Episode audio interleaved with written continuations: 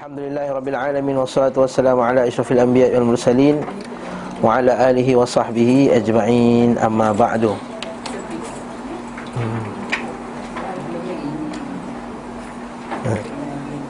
Dalam patah Arab eh? Kathratul kalam lin nisa' An-nisa'u kathratul kalam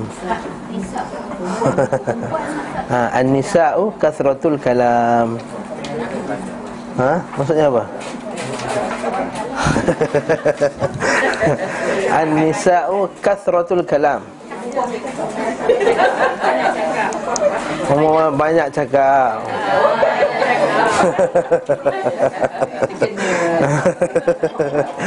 Allah Akbar eh? Tak fitrah, fitrah dia memang nak macam mana Fitrahnya Bismillahirrahmanirrahim. Alhamdulillah wassalatu wassalamu ala rasulillah Wa ala alihi wa sahbihi wa man tabi'ahu wa walah واشهد ان لا اله الا الله وحده لا شريك له واشهد ان محمدا عبده ورسوله ونبيه وصفيه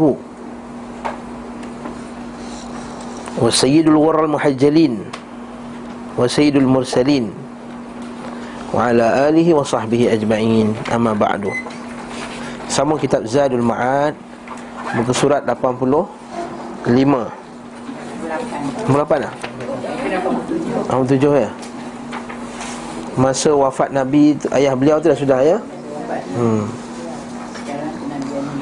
Sekarang kenabian pula Pada muka 87 Pada usia 25 tahun Beliau sallallahu alaihi wasallam pergi menuju Syam dalam satu rombongan dagang. Berapa kali Nabi pergi ke Syam? Dua kali dah. Yang pertama kali waktu dia kecil tu bila? Masa bila dia pergi bersama dengan pak cik dia kan. Dalam beberapa perenggan sebelumnya?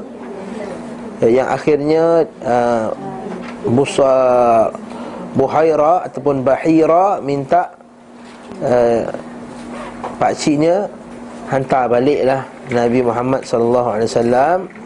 Bertakutkan akan padri-padri Yahudi yang ada ketika itu rahib-rahib. Bila dia nampak dia tahu yang Nabi ni daripada golongan Arab nanti mereka takut rahib-rahib ni atau padri-padri Kristian tu takut nanti orang-orang Yahudi akan membuat kejahatan kepada Nabi Muhammad sallallahu alaihi wasallam. Dan ini perkara yang biasa sebab Allah Taala sebut dalam Quran. Wala tajidanna ashaddan nasi adawatan lil ladzina amanu al yahuda wal ladzina asyraku. Allah Taala kata dalam Quran, kamu akan dapati orang yang paling benci kepada kamu iaitu orang yang beriman ialah orang Yahudi dan orang musyrikin. Wala tajidanna aqrabahum mawaddatan lil ladzina amanu alladzina qalu inna nasara. Dan kamu akan dapati orang yang lebih dekat kecintaannya hatinya kepada kamu ialah orang Nasrani. Dalika dalika bi anna minhum qissisina wa ruhban. Kerana pada mereka itu ada padri-padri yang baik. Ha, ada padri-padri yang baik. Wa idza sami'u ma ma unzila ila rasul tara ayunahum tafinu min ad-dam'i. Mereka ni pada-pada yang baik ni kalau dengarlah apa ayat yang turun kepada Nabi Muhammad sallallahu alaihi wasallam, mereka sendiri akan menangis. Mimma arafu min al-haq kerana mereka itu tahu akan kebenaran. Sebab itulah cara Nabi sallallahu alaihi wasallam berdakwah kepada orang Kristian agak lebih lembut berbanding dengan dengan orang Yahudi. Suatu bila Nabi SAW hantar Muaz bin Jabal Dia kata kamu akan pergi menuju satu golongan yang hati mereka lembut. Maka ajaklah mereka mengucap La ilaha illallah. Nampak? Nabi kata orang Kristian ni lebih lembut jiwanya. Sebab itulah Cara kita menghadapi orang Kristian tak sama macam kita hadapi orang Yahudi. Sebab tu jangan kelompokkan semua orang Musuh Islam ni dalam satu cara kita bermuamalah. Tak sama ha? Kadang-kadang antara kita ni Dia kata semua kafir-kafir Semua tak ada kafir Yahudi, ada kafir ahli kitab, ada kafir yang memang musuh Islam, musyrikin. Tapi yang paling benci al-Yahud. Tapi Yahudi ni pun kita kena tengok eh, Yahud ni macam mana? Adakah mereka Zainis? Sebab ada juga Yahudi yang yang baik eh? Tapi kita kata dari segi umumnya yang musuh Islam ni orang yang beragama Yahudi. Sebab itulah Nabi pun dihantar pulang. Sebab mereka ni apakah sikap Yahudi yang paling jelas kan yang Allah Taala sebut dalam Quran? Banyak kali Allah Taala sebut dalam Quran. Apa dia? Ha? membunuh Nabi. Wa yaqtuluna nabi nabi ghairil haqq. Wa yaqtulun Allah Taala pakai dalam Quran dengan present tense. Bukan past tense tau. Bukan qatalu. Bukannya mereka telah membunuh. Mereka ini sikapnya Allah Ta'ala sebut dengan uh, uh, present tense. Dengan orang putih itu present perfect eh, Kills, macam itulah uh, Killing, okay Maknanya dia ni Yaqtulun nabiyyi nabi ghair haq Yaqtulun, yaqtulun tu maksudnya Ya, qaf, ta, lam, wawnun Kalau dalam bahasa Arab, dia fi'il apa tu? Fi'il mudhari' Fi'il mudhari' maksudnya benda yang sentiasa berlaku Ataupun yang akan sentiasa dia lakukan. Jadi kat situ bila Nabi ayat itu turun berzaman Nabi Muhammad sallallahu alaihi wasallam, kenapa mereka masih lagi pakai present tense sedangkan Nabi Nabi yang terakhir? Dalil bahawa mereka juga berusaha untuk membunuh Nabi Muhammad sallallahu alaihi wasallam. Dan terbukti dengan sirah beberapa kali. Mereka cuba mereka cuba racun Nabi, mereka cuba baling batu dekat Nabi, mereka cuba perangkap dekat Nabi, banyak sangat. Jadi benar sangat benar apa kata-kata Allah SWT tadi Bahawa mereka ini sentiasa nak membunuh Nabi. Jadi kat situlah Bahira ni dia tahu benda tersebut Bahira Rahim ni dia rahib, dia pekaji Dia baca kitab Bible, dia baca kitab Taurat, dia baca kitab Injil. Jadi bila dia tahu benda ni Dia memberi amaran kepada pakcik beliau. Tapi itu dulu. Kemudian pada umur 25 tahun pula Beliau SAW pergi menuju ke Syam Dalam satu rombongan dagang. Akhirnya beliau SAW sampai ke Busra. Hmm. Hijrah macam mana? Busra, betul lah? Busra. Bukan shin eh, bukan busra Cara sebut dia Ba waw sad Busra. Ha, Jadi jangan silap sebut eh? Busra. Busra tu dekat mana? Dekat Damsyik ke bawah tu. Damascus Berjarak sekitar 124 km dari Damsyik Dimashq. Setelah itu beliau SAW kembali Sesaat setelah kepulangannya Beliau SAW menikahi Khadijah binti Huwailid ha, Khadijah ni isteri yang Yang, perta- yang pertama eh. Sebab itulah bila kita tengok sejarah Nabi SAW ni Nabi sangat pertahankan isteri yang pertama ni ha.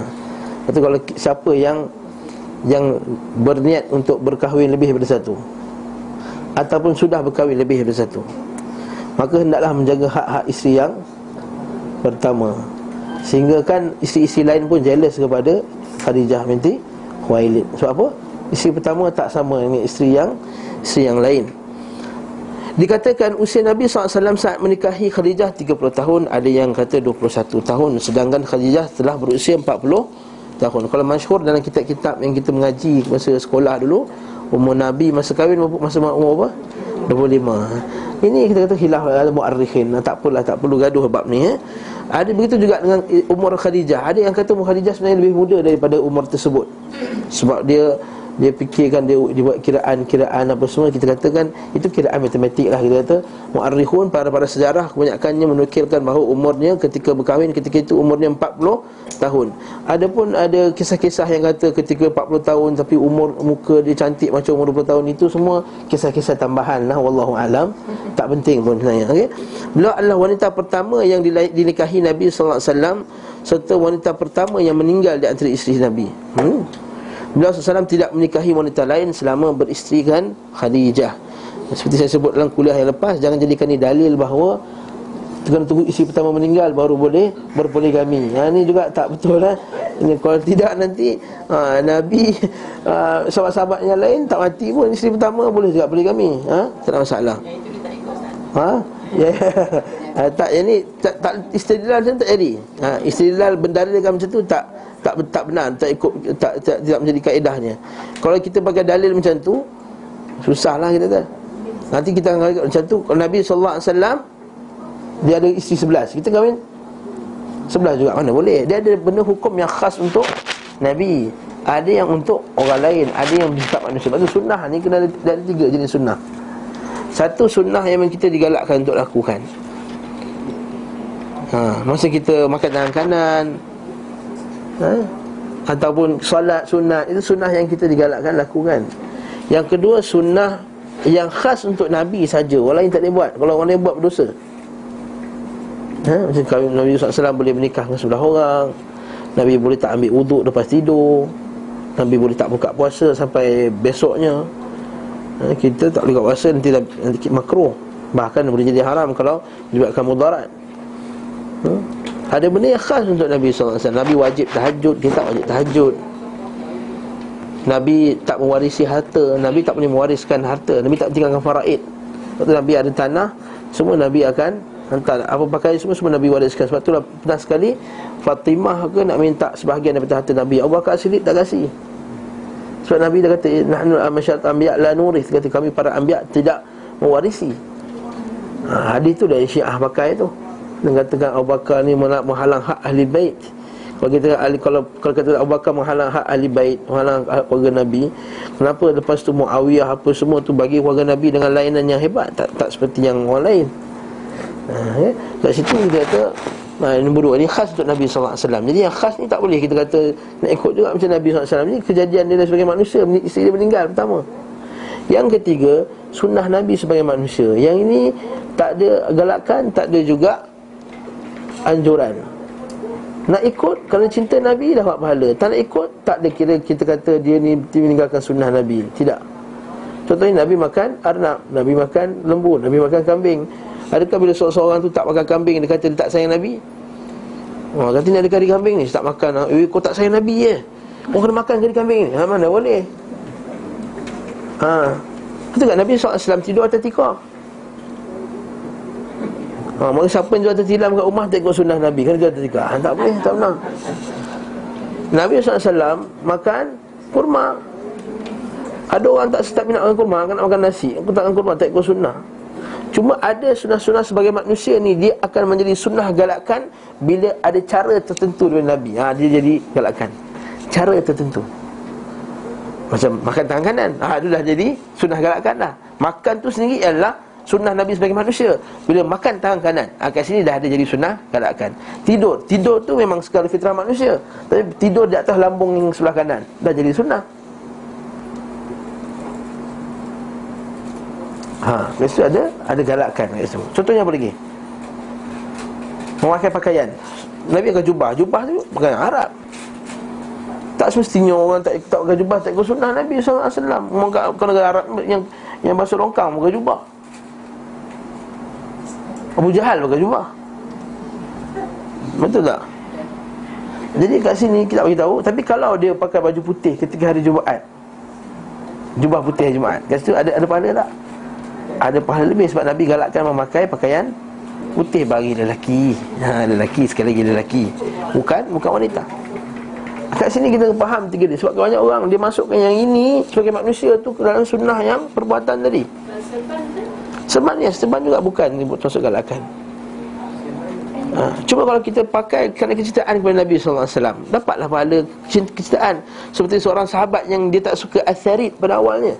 Nabi ni sangat suka asarid Nabi kata kelebihan uh, Dia kata wanita yang perfect dalam dunia ni empat orang je. Wanita yang sempurna. Siapa je? Fatimah Khadijah Fatimah Asia uh, Isteri Fir'aun Maryam Empat orang. Tapi itu Nabi sambung lagi. Tetapi kelebihan Aisyah Berbanding dengan mana-mana wanita dalam dunia ni Seumpama keumpamaan keutamaan Atharid Atharid ni jenis makanan yang Nabi suka sangat. Ke atas makanan yang lain. Maksudnya Nabi ni ada satu makanan yang Nabi sangat suka Favoritnya Dalil bahawa Nabi manusia dia suka makanan favorit Jadi kita pun ada makanan favorit Biasalah Betul tak? Suka Nabi Ha, tak boleh kata. Jadi kata saya ada makanan favourite. Kau tak ada makanan favourite? Saya tak ada. Tak ada sunnah Nabi. Tak boleh kata macam tu. itu fitrah manusia dan makanan favourite. Jadi Nabi kata kutaman As-Sarid ini uh, kutaman Aisyah berbanding dengan isi-isi yang lain wanita-wanita yang lain sebab kutaman As-Sarid berbanding dengan makanan yang lain. Seorang sahabat ni saya lupa nama dia. Dia pernah sekali uh, bila orang cakap dia uh, uh, kau suka As-Sarid tak? Tak suka As-Sarid tak sedap lah kata. Ha? Tak selera kata. Tak ada selera Asarid ni. Mas tu dia tak tahu lagi. Dia sini makanan macam Bali Campur tepung Kacau-kacau-kacau Macam Lembik Dia macam Macam bubur Jenis bubur Asarid ni. Bubur Arab ni lah. Bukan bubur lambuk. Bukan bubur lambuk Bukan bubur asyurah eh?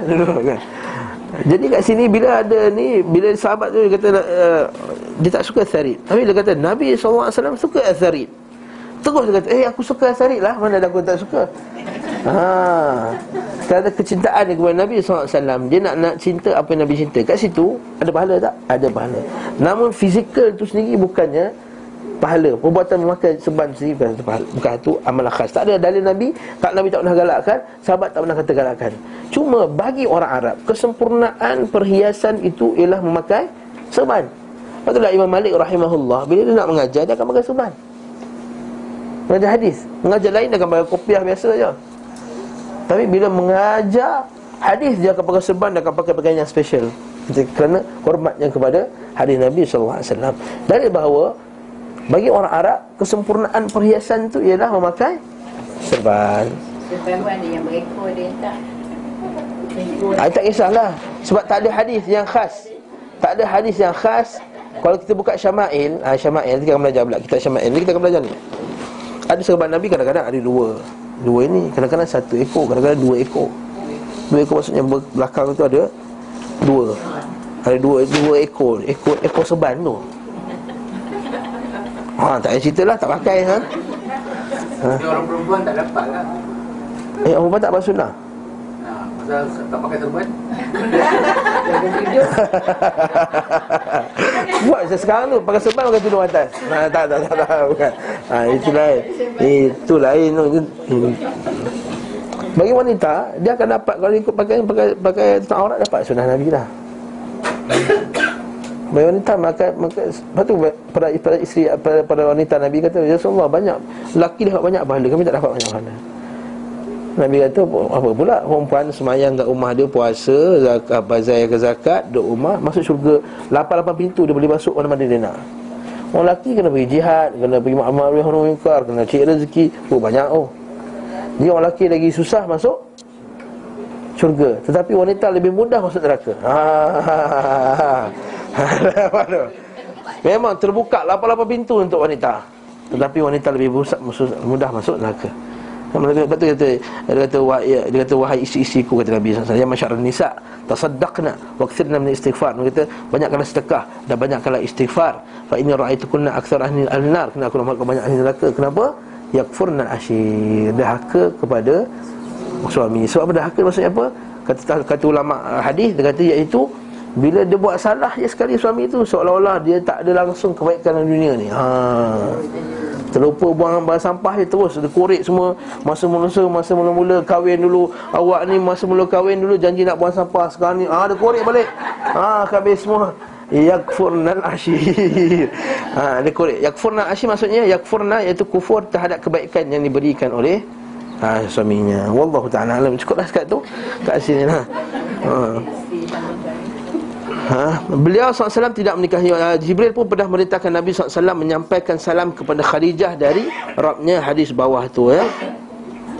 Kalau kita buka Poin nombor 70 tu Hadis daripada Bukhari Dalam Al-Manaqib Bab Tazwijin Nabi Jibril datang kepada Nabi SAW Dan berkata Wahai Rasulullah Ini Khadijah datang membawa berjana berisi lauk pauk atau makanan atau minuman Apabila sampai kepada Maksudnya ketika Khadijah tak sampai ke rumah lagi Nak hantar makanan Jibril dah sampai dulu. Dia kata Nanti Khadijah datang Nak bagi lauk Bagi makanan ha, Dan minuman. Dalil bahawa apa? Nampak tak?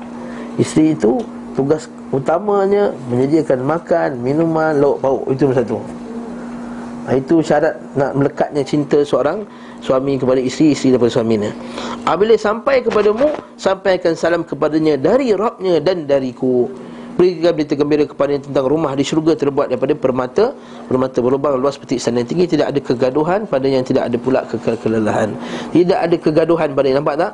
Jangan pula orang buat cerita kat ustaz macam mana Seorang suami lelaki yang tingkat dalam syurga Dia ada banyak bidadari Isteri pertama tak jealous ke? kan? Isteri pertama tak jealous ke? Sebab Nabi SAW ada hadis sahih Dia kata seorang perempuan itu akan bersama suami yang terakhir dalam syurga Maksudnya akan suami sama suami dia. Dapat juga bila dari lagi. Habis tu tak jelas. Ha, Tidak ada kegaduhan dalamnya. Tidak ada kegaduhan dalamnya Dan tidak ada pula kelelahan. Semuanya okey masa tu insyaAllah. Kemudian Allah SWT menjadikannya suka menyendiri dan beribadah kepada Rabbnya. Suka menyendiri dan beribadah. Uh, Kenapa dia suka menyendiri setelah dia dapat satu mimpi Mimpi yang jelas. Nanti kita akan baca hadisnya. Beliau SAW biasa menyendiri di Gua Hira Beribadah padanya pada malam-malam yang Yang tertentu. Baca nota kaki nombor 71 bawah tu eh Hadis ini Dia adalah penggalan hadis panjang Diriwayatkan oleh Bukhari dan dalam kitab Al-Iman. Ini dalam bab apa? Hadis berkenaan hadis badul wahyi. Hadis berkenaan permulaan wahyu. Aku nak terkenal macam mana mula-mula Nabi dapat wahyu? Baca hadis pertama Ataupun hadis kedua dalam sahih Bukhari ini. Setelah hadis inamal a'malu biniyat Imam Muslim Kitabul Iman Dan hadis Aisyah radhiyallahu anhu Ia berkata Awal mula wahyu turun kepada Nabi SAW Adalah berupa mimpi baik. Ha, dapat Mula-mula dapat mimpi. Mimpi baik. Ar-ru'yah as-salihah minan naum. Ar-ru'yah as-salihah minan naum. Mimpi yang jelas. Lepas tu Nabi SAW dalam hadis sahih Bukhari Nabi kata mimpi ar-ru'yah as-sadiqah juz'un min 65 juz'an 70 75 40 juz'an minan nubuwah. Dia kata mimpi yang baik itu termasuk 45 satu daripada 45 daripada kenabian. Ha, itu maksudnya kadang-kadang dapat mimpi yang baik. Lepas kita kadang-kadang kita boleh dapat mimpi yang baik. Mimpi yang baik tu seperti contohnya berita-berita berkenaan dengan kabar gembira contohnya. Mimpi yang baik, ha? Hal dunia ataupun hal akhirat boleh.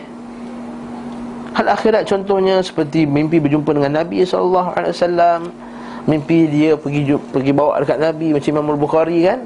Jumpa jumpa jumpa Nabi sallallahu alaihi wasallam dia, dia pertahankan hadis Nabi.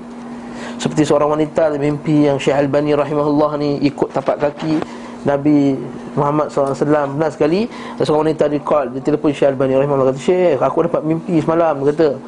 Mimpi tu berkenaan dengan Aku nampak Nabi SAW jalan. Bila Nabi jalan nampak kesan tapak kaki di atas tanah tu. Dan aku nampak ada satu syekh ni Berjalan betul-betul atas tapak, kesan tapak kaki Nabi tadi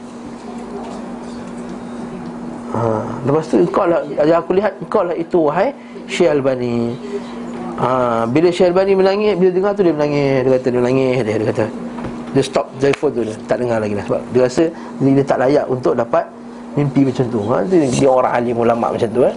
Ini bukan macam setengah orang Dapat mimpi sikit dia oh, Heboh satu dunia ha? Bahkan bukan mimpi pun Yang yang lebih, yang lebih bohong Tentang yang jumpa tu syaitan agaknya Bukan bukan Nabi dia kata Nabi suka lagu Yahanana ni Ya Allah. Ada. Tak nak dengar. Ha, Itu tak tengok YouTube Kena tengok YouTube selalu. Ha. Tak ada masa tengok YouTube Betul tak? Ha? Ustaz je tengok YouTube ni. Jadi dia kata oh, Malam tadi ada satu anak murid kami Kata mimpi Kata ya Rasulullah suka. Rasulullah menghadiri majlis Yahanana kami. Inna lillahi wa inna ilaihi raji'un nak satu kali mimpi siapa Nabi SAW siapa yang yang yang dia kata dia mimpi jumpa Nabi sedangkan tak jumpa Nabi itu mimpi, satu dosa yang sangat besar. Dia tak jumpa Nabi dia mengaku dia jumpa Nabi. Ha itu dosa yang besar. Ha? Bacalah Syama'il Nabi SAW Kalau rupa dia ada hampir-hampir Itu kita kata Husnuzan Sangkaan kita Itu Nabi Kalau baca Syama'il kata Nabi SAW tak tinggi sangat Tapi itulah saya sebut kan ha, Rambut tak kerinting sangat Tak lurus sangat. Tapi saya sebutlah Atuk saya pun Tinggi tak tinggi Tak rendah. Muka macam Arab-Arab sikit Rambut tak tak lurus Tak tak kerinting Cuma lukis Mesti lain-lain. Polis Ha, polis lah okay, Polis punya ni. Eh, Allah Alam. Jadi kita, ada pun kita kata husnuzan lah. Kita husnuzan bahawa mimpi itu Rasulullah. Kalau cukup syarat dia lah. Kalau tengok rambut putih Perkasa pendek Mana boleh ada rambut putih semua janggut putih Mana boleh? Nabi SAW dia wafat dalam keadaan Janggut putih dia sikit Hanya 12 helai je. Ha, 12 ni 13 helai macam tu je. Janggut yang putih pada janggut, janggut Nabi. Jadi tak tak banyak. Ala kulli hal kita kata Kalau mimpi jumpa Nabi dan cakap benda-benda yang bagus Kita Nabi lah tu.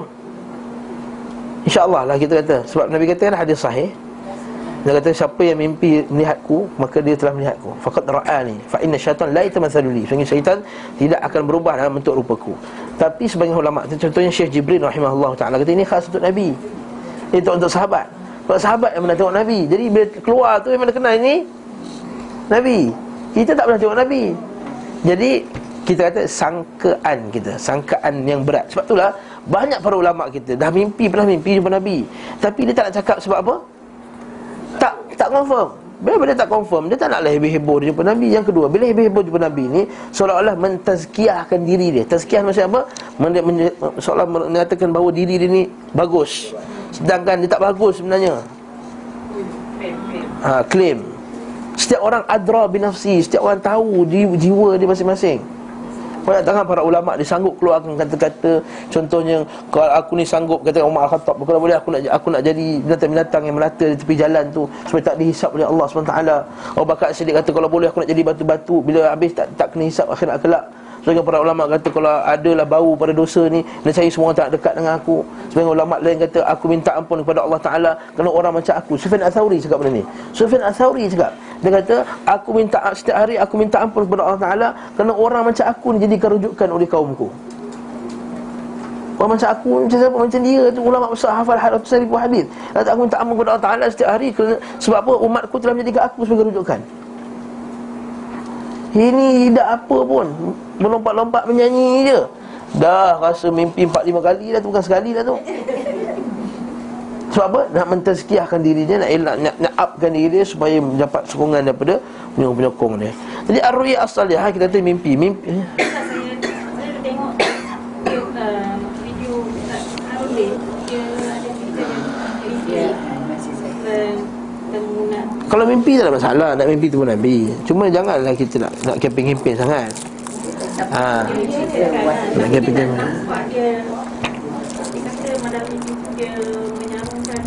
apa Ah, ha, tak itu kata itu kata husnuzan.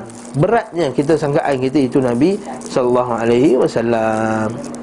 Macam perempuan tadi dia kata aku mimpi Nabi berjalan dan Nabi meninggalkan kesan. Husnuzan dia berat dia kata itu Nabi sallallahu alaihi wasallam. Ha. Jangan macam mimpi Syekh Tarikat Naqsyabandiyah Dia kata aku mimpi Ni Allah Ta'ala Sebelah Allah Ta'ala Nabi Sebelah Nabi Guru tarikat dia. Cantik betul?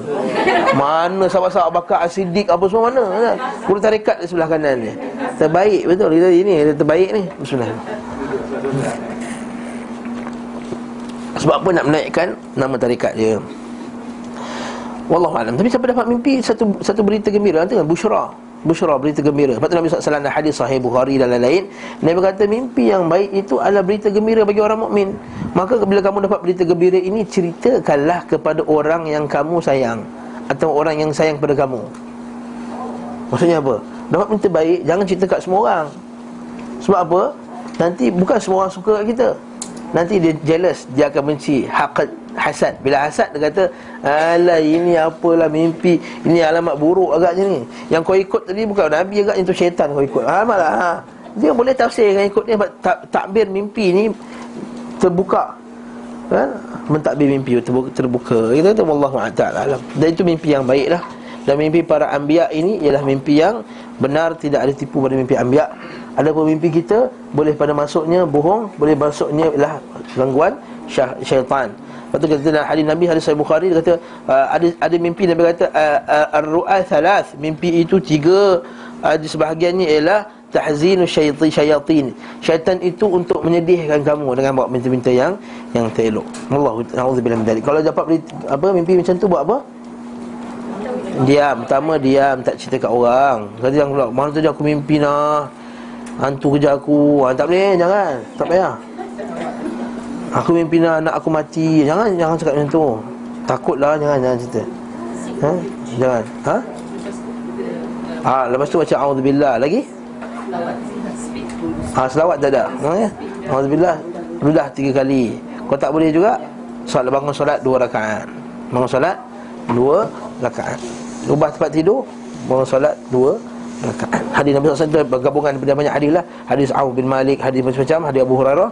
Itu Nabi kata buat itulah ludah mimpi, uh, salat ubah tempat tidur baca auzubillahi rajim dan yang lain-lain Itu masuk dalam mengigau lah tak Ah, mengigau ada uh, ada bahagian ketiga pula mimpi tu dia panggil yuhaditsun nafsih. Hadithun nafsih. Dia kata wa ru'ya mimma yuhadithul mar'u nafsahu fa in uh, iaitu uh, fa in ra'a ahadukum ma yakrah falyuqim falyusall. Dia kata ada hadis yang yang berkenaan dengan perkara yang dia lakukan pada waktu siang hari tu. Ini tak termasuk syaitan Ini tak termasuk juga mimpi yang baik. Ini memang kita kata mimpi yang ilmu psikologi kata tu lah. Mainan tidur Mainan tidur. Ah, ma- mainan tidur tu bagi dua lah. Satu syaitan tadi, satu lagi yang tadi Diri kita tadi. Kata siang tadi seronok sangat makan durian Malam-malam tu mimpi durian contohnya. Contohnya lah kan. Malam tadi mimpi seronok sangat berjalan. Malam tu termimpi, tersenyum macam anak kita kan.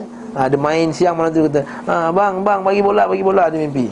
Ha, Itu kita kata Ada ada orang tu ahlam itu mainan mainan tidur yang tak termasuk dalam tu berita berita buruk syaitan dan juga tak termasuk dalam wahyu daripada Allah Subhanahu wa taala. Cuma bila kita kata mimpi tu walaupun kita kata satu uh, satu lagi makin dekat dengan Nabi sallallahu alaihi wasallam makin benar mimpi tersebut. Makin benar seseorang itu pada kata-katanya makin benar apa mimpi dia. Ini hadis Nabi sallallahu alaihi wasallam hadis sahih Bukhari. Hmm? Nabi kata uh, asdaqahum hadis asdaqakum asdaqakum ru'ya asdaqakum haditha. Kata orang yang paling benar di kalangan kamu ialah orang yang paling benar mimpi dia. Jadi kalau siang ni memang kita tahu kita ni kaki kaki kaki goreng orang. Ha, kaki goreng bini, ha, maksudnya insya-Allah tak mimpi Nabi lah malam tu. Ataupun insya-Allah tak memang tak mimpi benar lah. Biasanya mimpi-mimpi tipu dia. Ha, jadi orang yang benar pada waktu siangnya Bercakap benar banyak Benar dalam sikapnya iman ni iman kepada Allah Ta'ala Maka insya-Allah dia mimpi dia pun Akan jadi mimpi yang yang benar. Cuma sekali lagi saya sebut mimpi Hanya boleh jadi isyarat Mimpi tak boleh jadi dalil. Itu je. Mimpi tak boleh jadi dalil syarak. Mimpi tak boleh menjadikan kata uh, Benda itu sunnah Mimpi jadi sunnah. Faham tak? Ha, malam tadi aku mimpi Nabi kata uh, Lepas masa wuduk basuh tengkuk ha, Masa wuduk basuh kepala Basuh kepala tu basuh ke tengkuk sekali. Ha, Sekali dia pun masuk dalam kitab dia. Ha, Perkara yang disunnahkan Ketika berwuduk ialah membasuh tengkuk. Ha, Yang tak boleh. Begitu juga Perkara yang kita baca ketika jud sahwi Subhana man la yanamu wa la yashu Itu bukan daripada hadis Nabi Bukan daripada mana-mana. Itu mimpi satu ulama sufi. Ha, Jadi jangan baca lah Subhana man la yanamu wa la yashu Kan kita baca kan betul tak? Kalau lupa sujud sahwi kan? Ha, Dia baca dia ajar dia kecil-kecil. Kecil-kecil dalam kitab-kitab kita Subhana man la yanamu wa la yashu Maksudnya Allah tidak tidur dan tidak lupa. Dan tidak lalai. Kita menduklah ngapal masa kecil. Nak asyik sahwi rupa-rupanya Bukan bukannya sunnah pun. Tak ada sebut hadis. Para sahabat pun tak sebut. Sebab itulah satu para ulama Satu ulama ni Syekh Hamud At-Tuwaijiri Dia sebut dalam kitab. Dia kata Tak adalah hadis yang sahih Tak adalah hadis yang daif Tak ada hadis yang lemah Tak ada hadis yang palsu pun. Hadis palsu pun tak ada.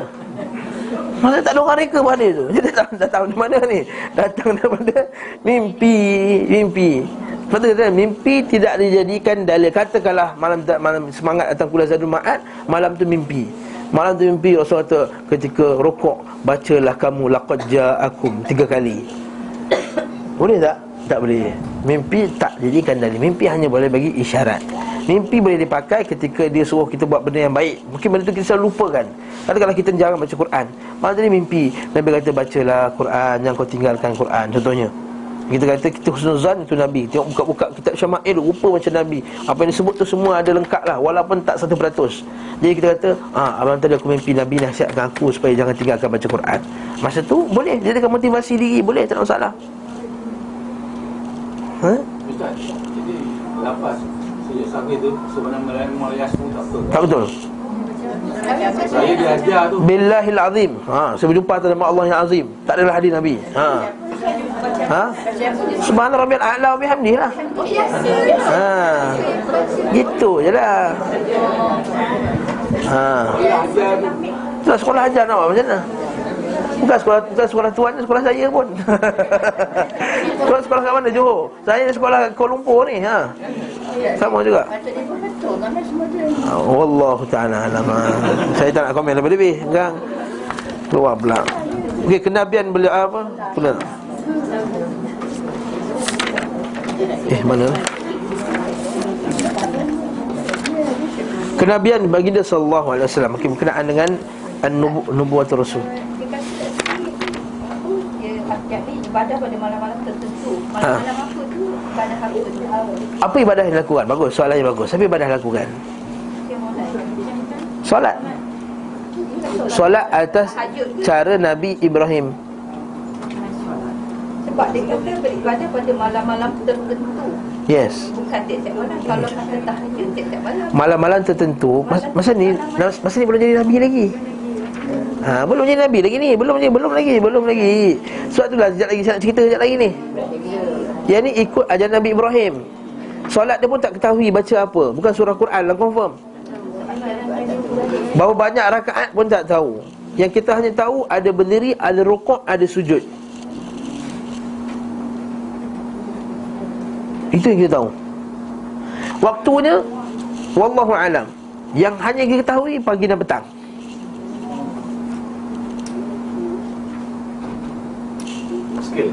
Ya. Itu Nabi kan dia tak ada, ada Nabi belajar tu sebelum mana dia tahu yang amalan itu dia ikut amalan Nabi Ibrahim. Diikut kebiasaan, kebiasaan Salat yang telah dilakukan oleh orang Arab Orang jahilah masa tu. Memang dah dia amal. Memang diamalkan Kan orang Arab jahilah ada, ada, ada puasa Ada tawaf Ada salat Bahkan masa Nabi dah dapat wahyu pun. Nabi wahyu Kan Nabi masih lagi meneruskan salat Tapi bukan salat Yang macam nak Jibril ajar lepas tu. Sujud rokok. Sujud rokok Cuma bacaan dia lain lah. Lepas tu Tak ada lagi baca-bacaan. Sebab arahan untuk salat Yang lima waktu tu Ialah ketika tahun ke-10 Nanti kita belajar nanti. Sekitar tahun ke-10 Sebelah tu Ketika Isra' dan Mi'raj. Jadi apa yang dia buat? Dia meneruskan apa yang yang sebelum tu dah ada. Dengan tak dicampur padanya syirik Sebab itulah bila Nabi Muhammad SAW Bila dia tengok umat dia macam tu Sebab tu dia rasa bingung Rasa kebingungan. Sebab tu dia, dia mimpi bukan dia, dia suka menyendiri Dia tak suka lagi campur dengan kaum ni yang rosak. Dan dia beribadah dengan beribadah Dengan cara yang Sebab tu kita kata Kalau kita baca kaji sejarah Ajaran Isla, ajaran Nabi Ibrahim tu masih kekal lagi pada Orang Arab Jahiliah. Nabi tak tahu membaca, tak tahu menulis. Macam mana dia belajar? Atuk kita pun tak tahu baca dan menulis Boleh solat. Mak mentua saya tak tahu baca dan menulis Boleh solat, boleh puasa, boleh pergi haji. Hafazan Dan lihat. Dan orang Arab jahiliah ketika itu Memang di, di, dikenali tak tahu menulis. Nahnu ummatun ummiyah La nahtub wa la nahsub. Hadis Sahih Bukhari. Kami umat yang ummi Kami tidak menulis dan kami tidak membuat hisap falak. Waktu dia orang ni tengok bulan anak bulan. Keluar anak bulan baru puasa. Dia bukan macam orang Rom. Orang Rom dah kaji dah Bila bulan ni masuk Macam kita sama sekarang kan Kalender kuda dah keluar dah Bila raya? Betul tak? Dah boleh buat rancangan dah Nak beli kampung bila apa semua. Dan biasa kalender kuda, kalender kuda ni tak silap. Kalender kuda tak silap betul? Mana-mana ni bukan ikut kalender kuda. Jadi Bukan nak kutuk. Kuda tu tergantung sebab ada gambar. Itu cerita lain nantilah kemudian. Ustaz, adakah pada masa itu ajaran Nabi Isa Okey, Nabi Isa siapa yang ikut Kristian ada ikut Nabi Isa lah. Maknanya itu ajaran daripada Allah yang betul yang Ah, tapi ada sebahagian dah bercampur. Nabi Ibrahim punya ajaran pun dah bercampur. Oh Nampak tak? Nabi Ibrahim dah bercampur. Wa ma wa ma kana du'a'uhum illa muka' wa tasdiyah. Mereka tidak tawaf mereka, doa mereka melainkan muka' wa tasdiyah, melainkan disesiur muka' wa tasdiyah. Sebab itulah Islam tak berminat sangat tepuk tangan, Islam tak berminat sangat siul. Wa ma kana du'a'uhum illa muka' wa tasdiyah. Tidak ada ibadah mereka melainkan muka' wa tasdiyah, tasdiyah. Siul. Tepuk tangan. Jadi ibu bapa Nabi Muhammad tu Ha? Macam Ah, isu ni ibu Nabi Muhammad SAW yang jadi isu yang besar eh? Yang menyebabkan Ustaz Zahzan telah dikafirkan oleh satu ustaz tu ha, okay? Sebab Ikut hadis yang sahih Dan hadis sahih Bukhari Muslim Muslim bukan Bukhari Muslim Yang kata Nabi SAW Dia kata uh, Inna abi wa abaka finnar. Sungguh bapa aku dan bapa kau dalam neraka. Ha, Kena orang tanya Mana unta aku? Mana ni? Nabi dah bengang. Lah-lah kan dia tanya soalan Soalan-soalan yang Yang menyakit hati, hati Nabi kan? Kan? Ha, Tanya mana unta aku? Mana kambing aku? Sebab dia kata ini Nabi mesti tahu semua. Kan? Jadi bila Bila tanya mana bapak aku? Nabi marah. Dan kadang-kadang marah dia kata Sungguhnya ayahku dan ayah kamu dalam neraka Ha. Satu hadis pertama. Hadis yang kedua Yang aku Nabi SAW menangis di kubur Sebuah kubur kan? Sekali sahabat kata kenapa? Dia kata Aku minta kat, Allah Ta'ala Dua perkara. Allah Ta'ala bagi aku satu Dan tak bagi aku satu lagi. Allah Ta'ala minta aku Allah Ta'ala aku minta kat Allah Ta'ala Supaya aku boleh ziarah kubur mak aku. Allah Ta'ala benarkan. Jadi dalil bahawa kita boleh ziarah kubur ibu yang musyrik. Yang kedua aku minta supaya ibu aku, aku Allah Ta'ala mengampunkan ibuku. Tak diampunkan jadi atas dasar itulah sebahagian besar ulama Terutama ulama-ulama hadis Mengambil pendapat bahawa ayah dan ibu Nabi tidak meninggal di atas jalan Nabi Ibrahim dan tak termasuk pun ahlul fatrah. Kalau ahlul fatrah kenapa dia diazab?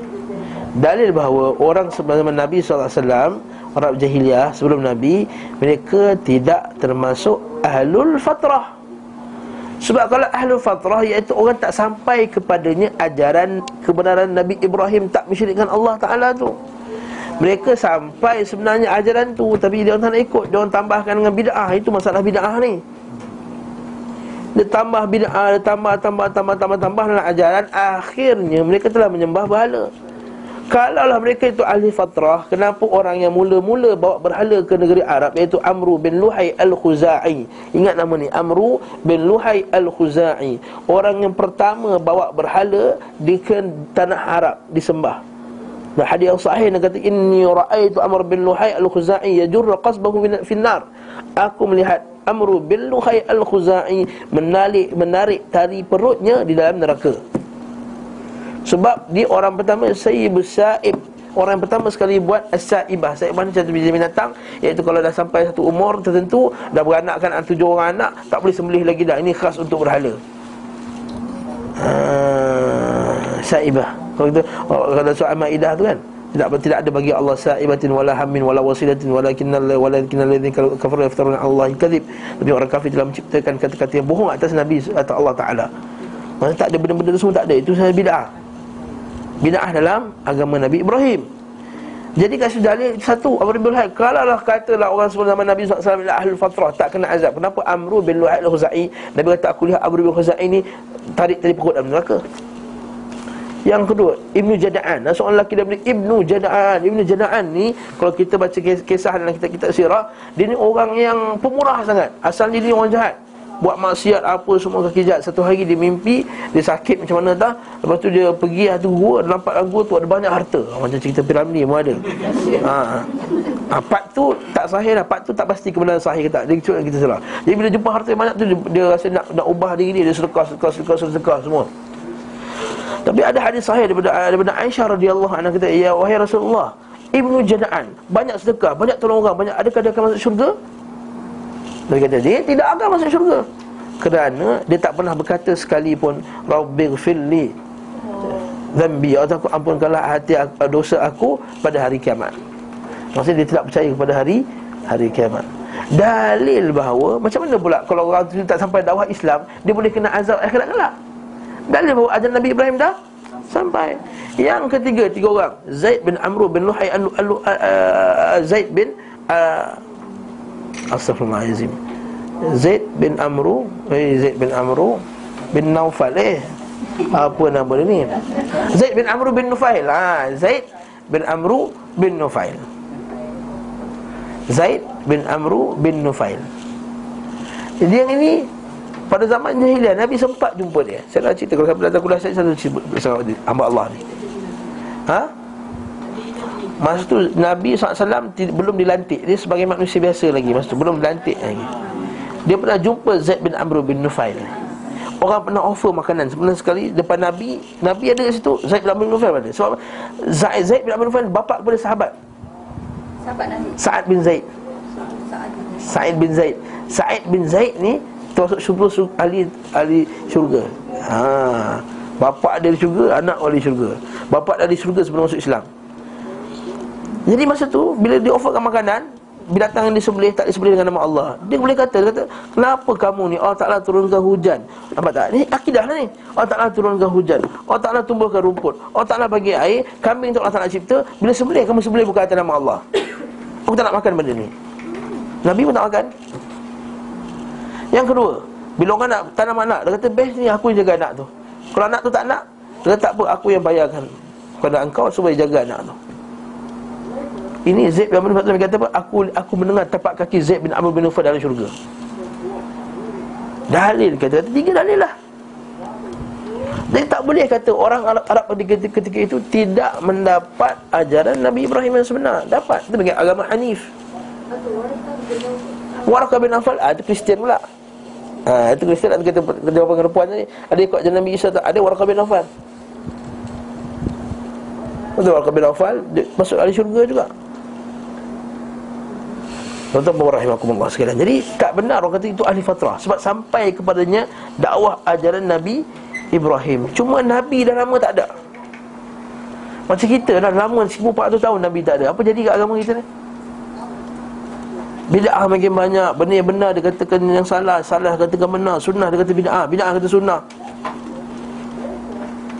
Sunnah nampak pelik Bid'ah nampak biasa Ustaz sunnah digam Ustaz tak sunnah dapat keluar TV Ha, contohnya lah Contoh ha. Ustaz, Ustaz uh, yang maknanya mereka masih uh, percaya syirik lah masa nak disembelih bapa Nabi Muhammad masa tu. Dia Iya betul. Jadi menunjukkan pada masa tu family dia memang tidak Ya. ikut Yes. uh, apa nama ajaran. Ya Amir Ibrahim yang asli Yang asli. Yang yang yang Ada ikut juga. Lepas tu diorang dihormat Diorang hormat orang haji Diorang bagi siqayah Diorang bagi minum Orang minum haji. Campur-campur lah. Ha, campur macam kita lah campur. Buat bid'ah pergi haji. Haji buat bid'ah kat dalam haji Campur lah. Ha, Maaf cakap. Pergi umrah pergi umrah Buat bid'ah. Baca Quran baca Quran Tapi campur dengan bid'ah. Pergi ha, buat tawaf tawaf juga Tapi tawaf buat bid'ah. Apa bezanya kita tu? Nak cakap kan mengata kita kita ah tak cakap tu tak, cukup sangat tu. Ha tu kau cakap kan mengata oh, ustaz ni sama dengan orang sekarang dengan orang musyrikin. Saya bukan samakan kamu ni musyrik dengan dia tak musyrik, kamu tu musyrik tak musyrik bukan. Saya samakan sikap. Sebab itulah Syekh Muhammad Abdul Wahab itu kitab yang sangat bagus. Yang so kita patut mengaji kitab tu daripada Masail Jahiliyah. Masalah-masalah jahiliyah, sikap-sikap jahiliyah yang ada pada umat sekarang. Ada 100 lebih, ada 101 masalah jahiliyah lebih kurang iaitu ada 70 lebih masalah jahiliyah yang di mana perangai orang jahiliyah yang sebiji sebiji umat kita ni sekarang buat. Ha tak nak sebut. Kita nak sebut kena buat dalam kuliah. Orang kita tak suka kan? Ha? Tak dibenarkan kita tu. Ha, setakat ni alhamdulillah boleh lagi. Ha, Jaiz tak bagi ikut. Hmm. Allah alam lah. Jaiz bagi kan. Ya, Cakap dia Bismillah. Ada kat sini masalah-masalah jahiliyah, persoalan permasalahan-permasalahan jahiliyah. Dah diuraikan oleh Syekh Salih Fauzan Al-Fauzan. Tu saya tengok nama dia ni ni Wahabi ke apa tak? Eh tengok isi tu dulu. Kalau betul kita terima, tak terima sudah buang lah. Bukan kita nak paksa sangat orang ikut je. Kita tak paksa, kita paksa, tak tak paksa. Oleh Syekh Muhammad bin Abdul Wahab. Tapi kalau matan dia tak ada huraian, baca dengan huraian sekali iaitu Syekh Muhammad Salih Al-Fauzan bin Al-Fauzan. Muhammad bin Salih Al-Fauzan. Tu ada. Jual. Eh? Ha, masalah jahiliah. Ha, boleh lah insya-Allah. Beli banyak-banyak bagi hadiah kawan. Hmm? Akbar. Jauh lah, jauh. Sangat jauh. Lebih. Lebih jam Lebih jauh Sangat jauh. Ha. Kalau Nabi Isa je Kalau kita ikut kalender lah Katakanlah betul lah Katakanlah betul kalender Yahudi Kalender betul ni kan. Nabi Isa sekarang umur 2014 Ah, 2014 lah kan New Year tu Tahun ni. Cuma eh, Kalau ikut kajian pensyarah saya dulu Dia, tak, dia terlambat 4 tahun. Jadi sekarang ni 2018 ha, Maksudnya sekarang ni 2018 Yalah Nenek kita punya IC pun tak betul Betul tak? Ha, nenek kita punya IC pun Entah tahun berapa dia lahir Dia kata umur dia sekian-sekian kan? Kata zaman Jepun dulu baru daftar kata Zaman putih dia baru daftar. Tak masa tu umur dia berapa tak Ini kat zaman Nabi Isa AS eh? Jadi Katakanlah 2018 kita, uh, Nabi wafat Katakanlah 1420 tahun dah kan? Kan 1430 kan? 30 lebih. Jadi Lebih kurang 600 tahun lah 600 lebih lah. Ah, kalau dengan Nabi Isa pun 600 lebih Nabi Ibrahim lebih lagi kot. Jauh lagi eh? Allah Alam. So. Allah Alam so.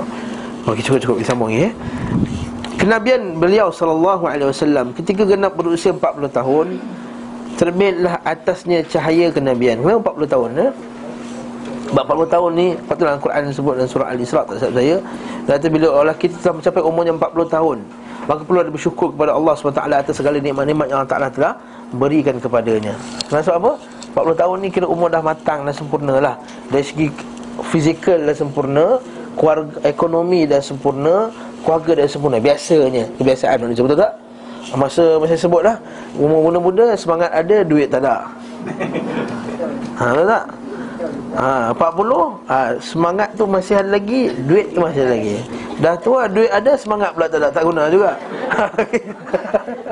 Ya semangat tu syahwat dah kurang Semangat tak dah kurang kan Jom lah kalau mau 60 lebih tu. Jom kita berjalan Pergi pusing-pusing Europe. Oh tak larat dah. Nak pusing Europe lah Sejuk kan? Sejuk sikit kan sakit tulang. Betul tak? Ha, ubat lah nak kena renew 3 bulan sekali Nak kena pergi hospital Nak kena ada check up lagi apa semua. Jadi itu kita kata benda. Umur 20-an Duit semangat kuat nak pergi satu dunia. Tapi duit pula tak ada. Minta mak lagi. Jadi kita kata 40 tahun ni sempurna lah. Tengah-tengah. Duit ada, keluarga ada, harta ada. Alhamdulillah. Sebab itulah 40 tahun umur kematangan Lepas tu di sekarang negara Arab tak silap saya Kalau tak silap saya lah. Di negara Saudi umur 40 baru dapat tauliah mengajar. Di masjid-masjid Sebab tu yang syekh-syekh tua je mengajar masjid. Budak-budak muda tak boleh mengajar. Sebab muda ajar buat usul-usul kecil-kecil tu boleh lah. Ha, Sebab apa? 40 tu kematangan. Bila muda semangat sangat. Ilmu ada tapi semangat sangat Dan terlajak lebih. Terpijak minyak lebih kuat sikit Kan accident. 40 tahun Ada tenang lah InsyaAllah. Terbitlah atasnya cahaya kenabian Allah memuliakannya untuk mengemban itu Untuk memegang risalah Dan mengutusnya kepada makhluknya Serta dikhususkan dengan kemuliaannya. Allah subhanahu wa ta'ala menjadikan beliau Sebagai kepercayaannya Aminu. Amin. Kepercayaan. Itu amin. Itu bukan sekadar amanah dari segi amanah jaga barang ni kalau kita boleh belajar anak sekolah kan Nabi itu bersifat amin, amanah. Amanah sebab apa? Nabi orang bagi barang kat dia Dia tak ni tak tipu. Dan amin yang paling besar sekali Aminu ala wahyi Iaitu amin, iaitu amanah dalam menjaga wahyunya. Nabi tak akan tinggalkan walaupun sedikit. Nabi akan ajar semuanya. Nabi tak akan menyimpan apa benda yang baik Yang bagi dalam agama ni. Dia bukan macam cikgu silat Dia tak nak ajar habis sekali. Kalau ajar habis-habis nanti anak murid dia bantai dia balik. Jadi dah ajar disimpan satu buah last sekali. Iaitu kalau nak aku nak mati kan mau aku ajar tak Nabi SAW bukan macam tu. Lah kita tak boleh dakwa orang kata Sebenarnya Nabi ada Tapi Nabi tak ajar. Nabi ajar yang yang khas-khas je Eh hey, itu bukan. Seperti dakwaan sebagian tarikat kan? Dia kata tarikat kau dapat dari mana? Daripada Nabi lah. Macam mana Tak nak dengar pada hadis pun. Ya tak semesti Nabi beritahu dalam hadis. Cik Dia pusing Dia pusing Dia pusing. Ha, Rahsia dia. Hanya yang khususul khusus saja. Oh Orang yang khususul khusus saja dapat benda ni. Siapa? Tok guru dia? Tok guru dia lah tu khususul khusus Lalu tu guru dapat mana? Dapat dari fulan, dan fulan, dan fulan, dan fulan, fulan. Fulan tu jauh daripada zaman Abu Bakar Zaman, zaman Abu Bakar Siddiq jauh. Ha, Kemudian dia kata dapat daripada Abu Bakar Siddiq. Kenapa Abu Bakar Siddiq tak ajar ke Abu Bakar, ke Umar?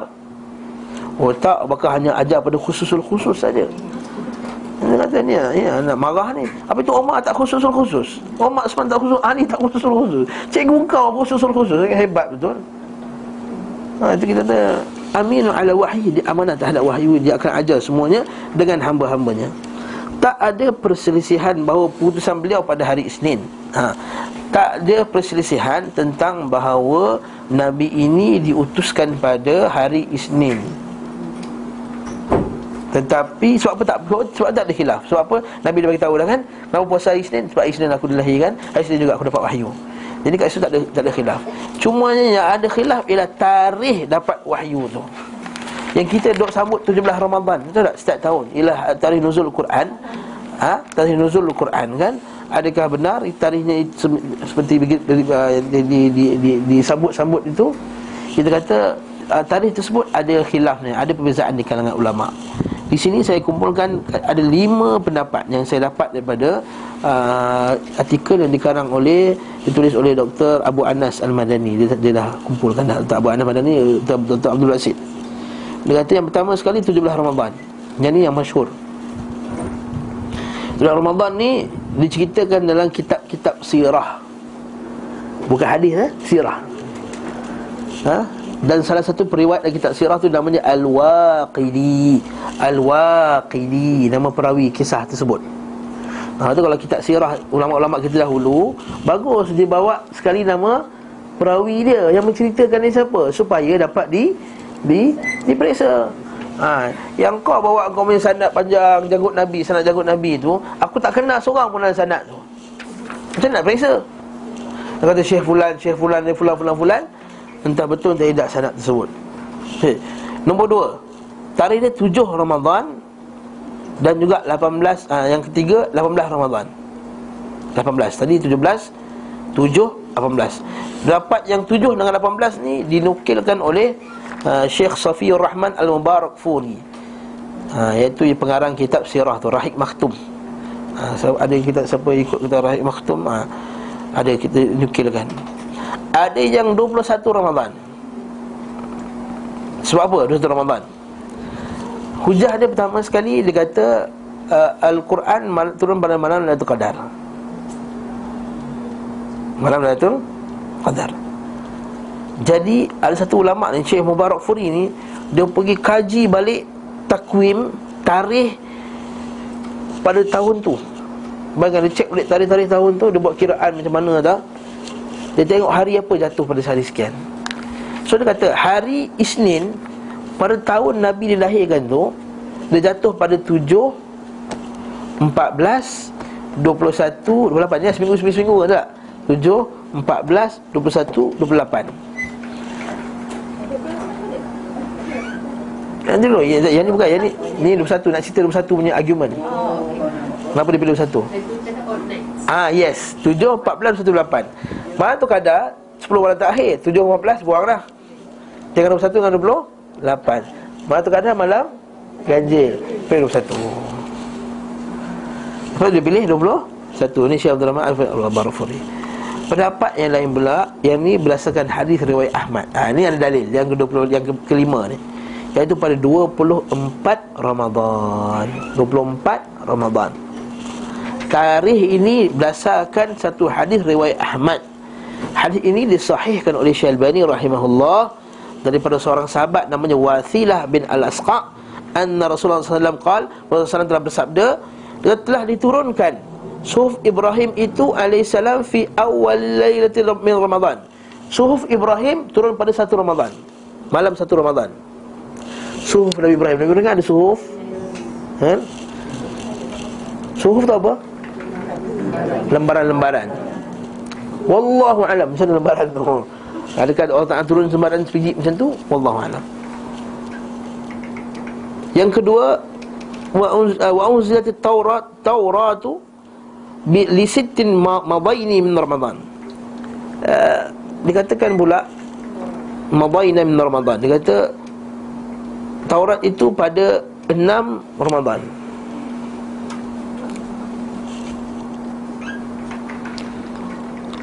Injil pula wa un, wal Injil li thalathi asharata li thalatha asharata khalat min Ramadan.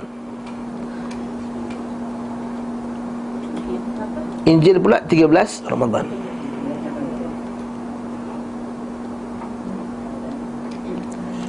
Dan Al-Quran Al-Furqan Hadis ni kata Diturunkan Li arba' wa ishrin Khalat min Ramadan 24 Ramadan.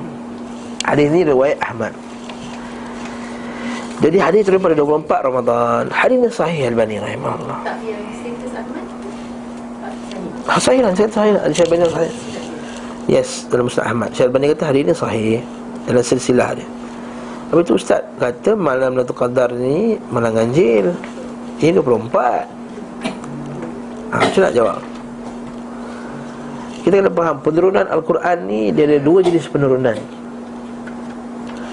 Satu penurunan Sekaligus. Yang kedua penurunan Bertahap-bertahap.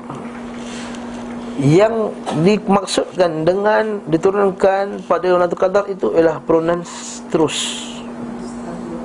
Daripada uh, uh, Mahfuz Ke Baitul Izzah Atau ke langit dunia Baitul Izzah lah. Bawah sikit Baitul Izzah. Uh, Ada pun daripada Baitul Izzah Ke daripada Nabi SAW Iaitu pada 24 Ramadan. Okey Faham ke ni? Jadi Ala kulli hal Ustaz ah, Susah lah naik Pakai je dah 17 ha, Pakai-pakai lah 17 Tapi janganlah buat sambutan 17 tu. Para sahabat sambut tak hari penurunan Quran? Ha, tak sambut Hari lahir Nabi pun tak sambut. Apatah lagi nak sambut hari penurunan Al-Quran? Tidak ada dalam Islam ni Sambut-sambut hari ni tak ada. Ha. Jadi tak payah sambut lah.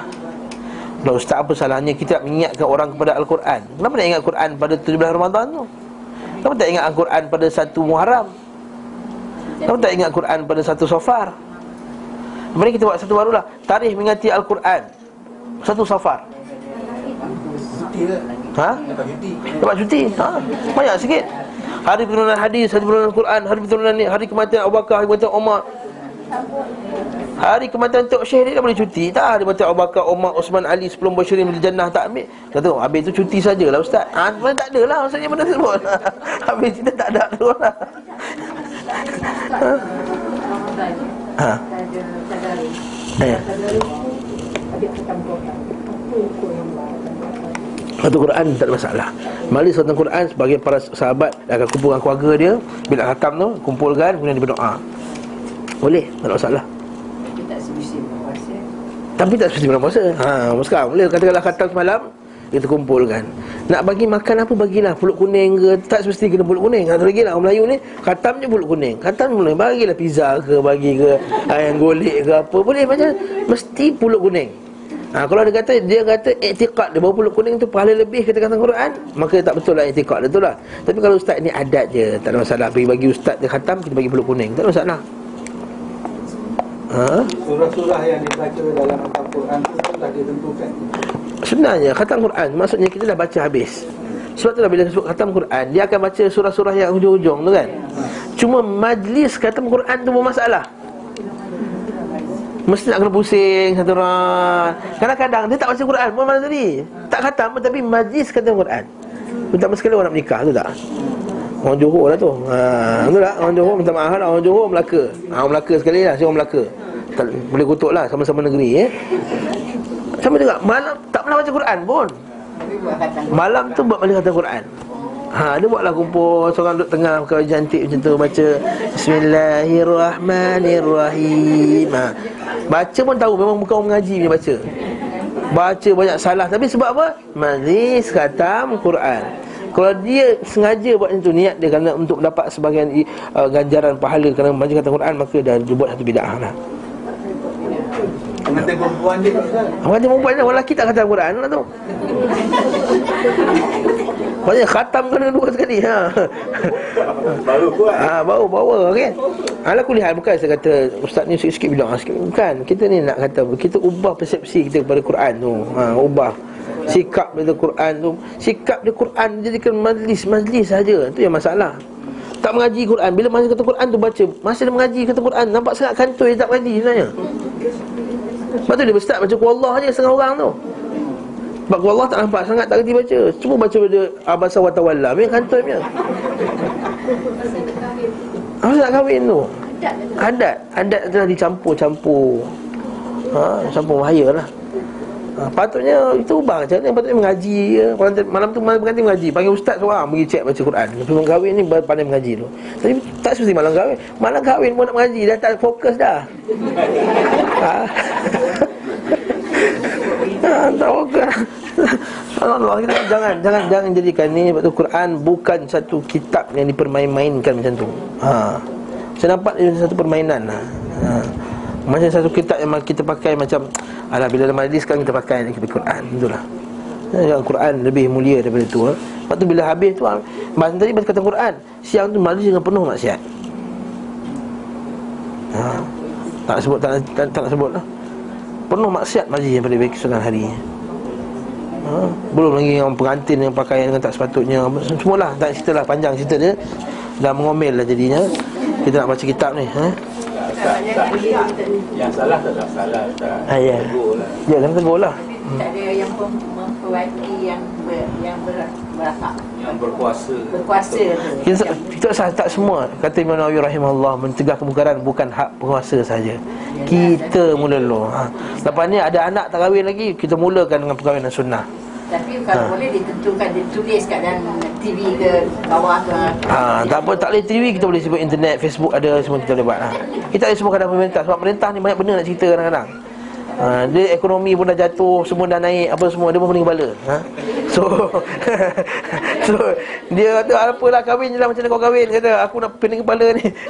ekonomi jatuh. ha, itu boleh cerita. Belum lagi cerita lain lagi. Ha, tadi saya nak cerita pun Allah alam lah. Nanti kita kena buat lah, kita kena betulkan ha. Oh, baca kitab lagi ya. Okey, jadi tidak bersedar. Jadi pendapat yang kuat kalau kita ikut apa yang Dr. Abu Anas kata yang yang kuat sebenarnya itu pendapat kelima tu. Dan berdasarkan hadis tadi 24 Ramadan. Ha? Cuma sekali, sekali lagi saya katakan tidak ada hari sambutan nuzul Quran. Kalau tak nak sambut pun tak ada masalah. Betul ya saya taklim pun tak cuti nuzul nuzul Quran ni. Ha. ha selama cuti bukannya pergi cuci Quran, dia pergi mana? Shopping. Ha. Nuzul Quran KL Jam Sebab apa? Orang Selangor semua turun Wallahu a'lam bisawab. Cukup lah. Ingatkan dia jam Yasin Taklim Pergi datang Yasin Taklim Mengaji lagi Kelas tafsir kan. Rupanya Ke masjid juga Masjid India. Bukan Bukan masjid ni hmm. Namun terjadi perbezaan tentang bulannya. Bulan ada orang khilaf tau. Bukan, tak, Ramadan ada yang nampak Dikatakan beliau diutus Setelah 8 hari berlalu dari bulan Rabiul Awal. Nampak 41 tahun setelah peristiwa gajah. Ini adalah pendapat majoriti. Okey Kelompok lain nampak majoriti kata Syekh ni. Sedangkan yang famous kat kita apa? 17 Ramadan kan? Nampak? Kelompok lain mengatakan peristiwa ini terjadi di bulan Ramadan Pendukung pendapat ini berhujah dengan firman Allah ha, Syahrul Ramadan alladhi unzila fihi al-Quran Bulan Ramadan itu diturunkan padanya Al-Quran. Mereka berkata pertama kali Allah SWT memuliakannya dengan kenabian Adalah menurunkan Al-Quran kepadanya. Pendapat ini didukung oleh semua ulama termasuk Yahya Al-Sarsari 72 bawah tu letak kaki dia yang mana beliau berkata dalam nuniyahnya wa atat alaihi arbaun fa asyrakat syamsun nubuwati minhu fi ramadhani. Setelah usianya sempat uh, alaihi arba'una fa asyrakat fa asyrakat syamsud nubuwati minhu fi ramadhani setelah usianya uh, genap 40 tahun bersinarlah matahari kenabian di bulan Ramadan ini pendapat yang masyhur yang yang, yang famous Para pendukung pendapat pertama berkata hanya Al-Quran yang diturunkan bulan Ramadan adalah Al-Quran selengkap di dalam malam Lailatul Qadar ke Baitul Izzah yang saya sebut tadi. Jadi malam dikatakan pada malam Lailatul Qadar tu ialah daripada Lauh Mahfuz ke Baitul Izzah. Tapi kena ingat benda ni satu benda akidah ahli sunnah wal jamaah kata bukannya malaikat Jibril pergi ambil Al-Quran kat Lauh Mahfuz pergi kat Baitul Izzah. Ini pendapat Asyuti pendapat ni tertolak oleh para ulama ahli sunnah. Sebab pendapat ni mengatakan seolah-olah Allah Taala tak bercakap dekat Jibril. Sebenarnya betul Telah tertulis di Baitul Lillah Mahfuz Bahawa Allah Ta'ala akan Menyampaikan kepada Jibril Dengan saut, dengan suara Dan huruf Dan huruf. Jibril dengarnya daripada Allah Ta'ala. Kemudian Jibril bawa turun dekat langit Dunia. Wallahu'alam macam mana. Kemudian bila langit dunia turun kat Nabi sallallahu alaihi wasallam dengan sautun wa harf dengan suara dan huruf. Daripada macam mana? Daripada Allah Subhanahu wa taala tadi. Kenapa saya tekankan poin ni? Sebab ada golongan daripada umat Islam ini golongan Mu'tazilah yang yang Mu'tazilah dan juga golongan akal yang lain dia kata Jibril tak dapat direct dengar dengar direct daripada Allah taala. Dia ambil dari Allah Mahfuz. Macam katakan saya tulis Nota kat atas papan tu Jadi anak murid salin Geger-geger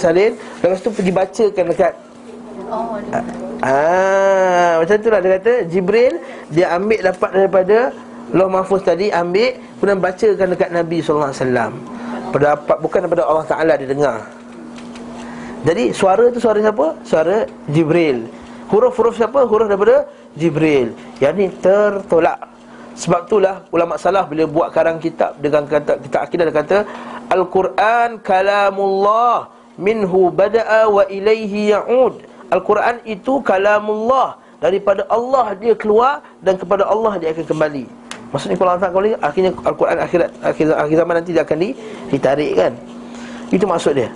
Bukannya uh, itu akidah ahli sunnah. Bukannya diambil daripada Loh Mahfuz tadi Dia bagi ke? Atau pendapat kedua Al-Asyairah Sifat 20 Yang kita, kita duk pegang selalu ni. Yang kita tak kita mengaji atas-atas. Atas-atas saja sifat 20 ni. Kalau mengaji dalam lagi Dia kata sebenarnya Al-Quran ni Allah Ta'ala tak bagi tahu dengan suara Bukan dengan suara. Dia bagi kalam nafsi. Kalam nafsi ni maksudnya apa? Allah Ta'ala ha, kalam dalam diri. Al-Qa'im nafsihi. Kemudian dia bagi tahu Jibril. Bukan dengan saut, bukan dengan harf. Bukan dengan suara, bukan dengan huruf. Sebab bagi dia Siapa cakap dengan suara Maka Allah Ta'ala tu macam Makhluk. Ha, Ini isu yang kita bincang. Dulu Ustaz Nasai Itu datang itu Seminar itu. Yang satu Islam menafikan sifat-sifat Allah Ta'ala. Okey, itu tajuk dah. Lari sikit, menyimpang sikit akidah ya? Ha, ya saya. Bila Rasulullah dapat wahyu Ha. Dia suruh sahabat tulis. Ya sedangkan Rasulullah tak tahu Jadi Siapa yang advice uh, Sahabat tu menulis? Kau huruf apa, huruf apa? Tak, huruf Arab memang dah ada kat zaman tu. Ha, Memang. Tapi Ha. Rasulullah tak tahu Dia tak pandai nulis. Memang tak boleh Tapi bila disebut Alif Lam Mim. Orang Arab lah. tahu tak? Arab. Ah, tahu tak alif, tahu tak lam, tahu tak mim? Tahu. Sama juga. Zalika Bahasa Arab. Zalikal kitab. Macam orang, orang Macam orang buta baca Quran lah. Orang tu baca Quran kan? Zalikal kitab La raiba fi. Orang yang tak mengaji Tak hafal Quran pun Tapi kalau dia tahu Keadaan Zalika Zal Lam Kaf.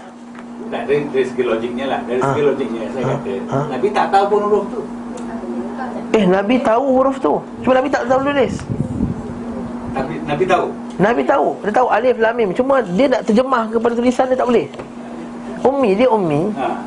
ha. Tapi dia tahu Zalika itu itu Alkitab tu kitab Ya, tapi spelling dia tu spelling. ah, Spelling Nabi tak tahulah Ah, tak. Para sahabat yang tahu spelling dia Ha, jadi sedangkan Quran tu spelling dia perfect ke? Memanglah Jadi itu yang muskil saya muskilkan muskilkan tu tadi. Hmm. Rasulullah tak tahu huruf.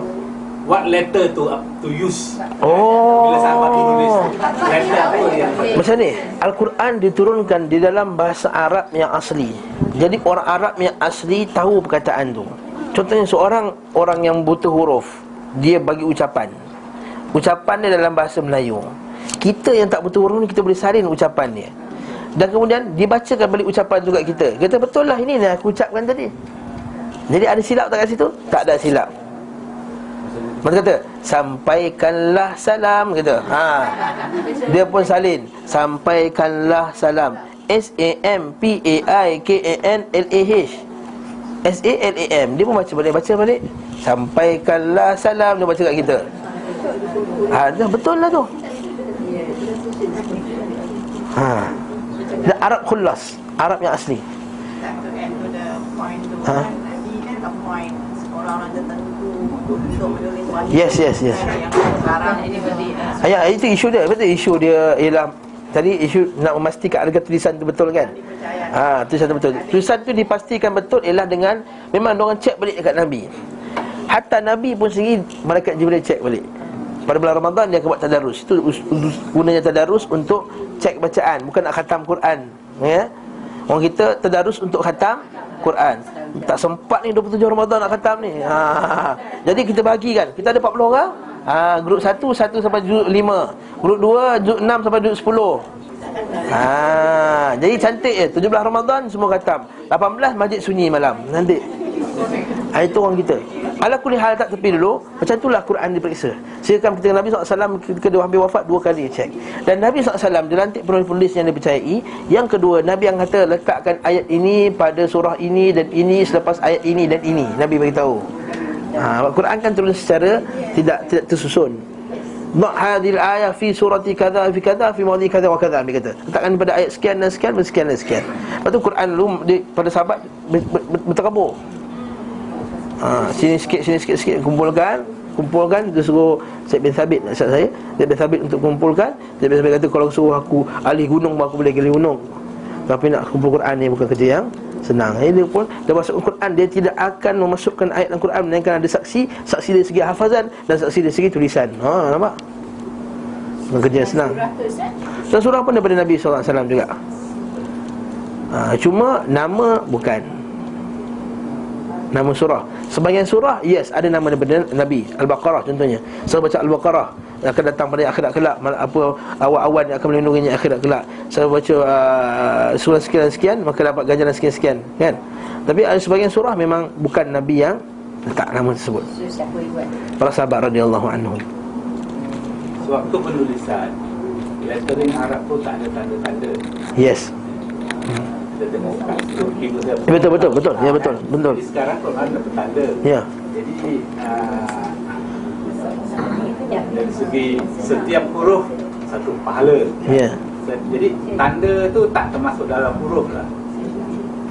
Tanda, huruf tu huruf lah. Kalau kita baca ra Ra tu dapat pahala 10 Bukannya Fa Titik tu 10 Huruf dia tu 10 bukan ha, Titik tu Titik tu ialah nak bagi kita mudah Sama para sahabat radhiyallahu anhum Tak perlu tak berhajat beri titik ha, Tak berhajat beri titik Sebab mereka kenal Jangan ni bahasa Arab yang asli Jangan ni uh, Yang pakar lah Pakar bahasa Arab Macam kita eja DPT atau SMS DPT MSG SY Ha, macam mana tu?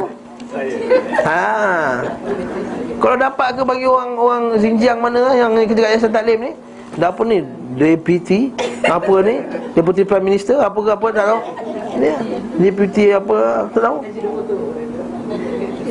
Ha, MSG apa? MSG jadi motor. SY Sai. Sai tu Gangnam Style tu. Ha, apa benda ni? Jadi kat sini Arab khullas.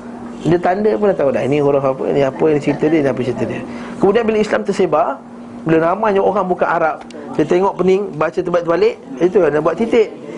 Terluas lagi Baca pula dari titik macam silap lagi Kalau kita bahasa Arab Hazal alif Haza Dapat orang macam kita Tak tahu Arab Huza pun boleh Hiza pun boleh. Tak ada titik. Ah ha, Lepas tu lah Letak pula baris Zab Atas tu Zab Haza Ha, itulah dia. Datang kemudian Cerita dia panjang ha? Taranum-taranum Ustaz Oh Taranum pula cerita lain. Nanti tak, tak hatam kitab nanti Tak hatam kitab Alhamdulillah Baru dua-dua ni. Pelenggan. Okey sekelompok yang berkata Jadi ayat tadi maksudnya Quran turun tadi Ialah pada malam Lailatul Qadar.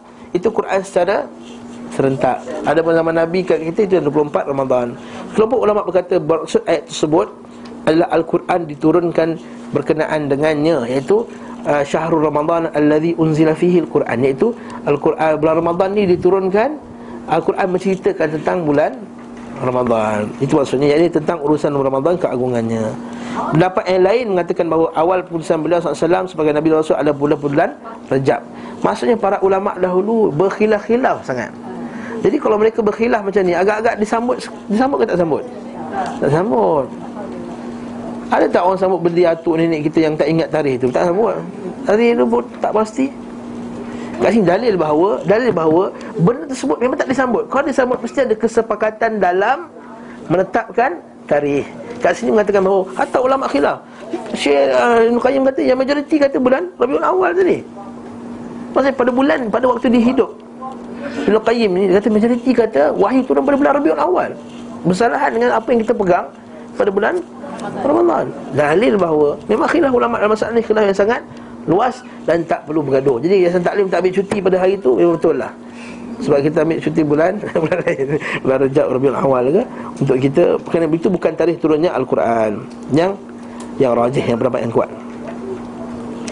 Sikit lagi tingkatan-tingkatan wahyu pula. Okey, eh, poin seterusnya ialah bagaimana wahyu ni dapat kepada Nabi sallallahu alaihi wasallam ya. Allah SWT telah menyempurnakan kepada beliau sallallahu alaihi wasallam tingkatan-tingkatan wahyu seperti yang berikut. Yang pertama mimpi yang benar disebut dalam hadis Aisyah tadilah inilah awal mula wahyu kepada beliau SAW beliau tidak dapat melihat, tidak melihat dalam mimpinya melainkan datang kepadanya seperti cahaya subuh-subuh demikian misal falaqus subhi maksudnya mimpi itu sangat terang ha, subuh ni bukan subuh subuh syarat fajar subuh ni maksudnya ialah cahaya pagi pukul tujuh setengah tu. Kan terang. Kalau tu itu mimpi yang pertama. Itu wahyu lah. Dan para anbiya yang dapat wahyu lah. Ha, Nabi Ibrahim dapat wahyu sebelih anak dia. Daripada melalui mimpi betul tak? Nabi Yusuf dapat mimpi. Ha? semuanya para-para anbiya ni mimpi mereka benar-benar berlaku ini juga wahyu. Yang kedua apa-apa yang dimasukkan malaikat ke dalam jiwa dan hatinya tetapi beliau sallallahu alaihi wasallam tidak melihat malaikat tersebut. Dan ini cara wahyu kedua. Iaitu terus ditiupkan dalam dada dia, terus dapat wahyu. Macam mana rasa dia? Wallahu ta'ala alam Mungkin rasa dia macam ilham buat lagu lah rasa. Ustaz buat lagu ke? Bukanlah Buat karangan ke ilham Mula-mula tak ada Tiba-tiba tengah malam Pukul 12 Pop tu datang Tu laju tulis Mana dapat tu? Tapi itu ilham manusia ha? Nabi SAW dapat tu juga. Sebagaimana Nabi SAW bersabda Inna ruhal qudus nafatha fi ru'i. Fi ru'i. Bukan ru'i. Sungguhnya roh kudus menghembuskan dalam hatiku bahawa annan an lan tamut annan nafsa lan tamut hatta yastakmilu rizqaha. Jadi satu jiwa tidak akan mati sampai menyempurnakan rezekinya. Maksudnya Allah Ta'ala akan sempurnakan rezeki kita bila kita mati. Maksudnya tak ada orang kata Aku dah tak tak dapat rezeki, tak ada rezeki tak Rezeki kita ketika mati maksudnya dah sempurna dah. Tapi masih hidup ni tak tahu lagi dah. Ha. Jangan pula Allah Ta'ala telah menyempurnakan rezeki aku. Memang dah tahu. Awak baru umur 30 Mana nak bermalas-malas kan? Allah Ta'ala sempurnakan rezeki aku. Kau tak tahu rezeki kau banyak mana? Dah mati baru tahu rezeki tu dah sempurna tak Sempurna. Maksudnya tak kisahlah betul tak dah mati. Bertakwalah kalian kepada Allah. Maksudnya Kalaulah tak cukup lagi rezeki tadi Maksudnya belum lagi apa yang kita nak tu Bertakwalah kalian kepada Allah. Wa ajmilullah fil talab Dan perbaguslah dalam mencari rezeki. Maksud perbaguskan Maksudnya elokkan cari rezeki tadi Dan bertakwa. Maksudnya kalau tak dapat lagi Aku target aku nak dapat sekian-sekian ni duit ni. Kehidupan dunia. Tak dapat lagi Maka pertama bertakwa kepada Allah. Jangan buat benda yang haram. Yang kedua Perbaguskan, elokkan Kuatkan lagi kerja, elokkan lagi Banyak mengaji lagi, buat kajian lagi.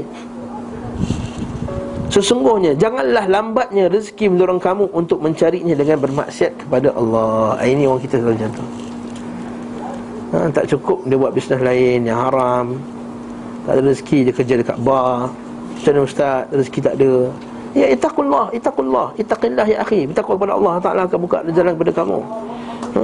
Kerana apa yang ada di sisi Allah Tidak akan didapati kecuali dengan mentaatinya.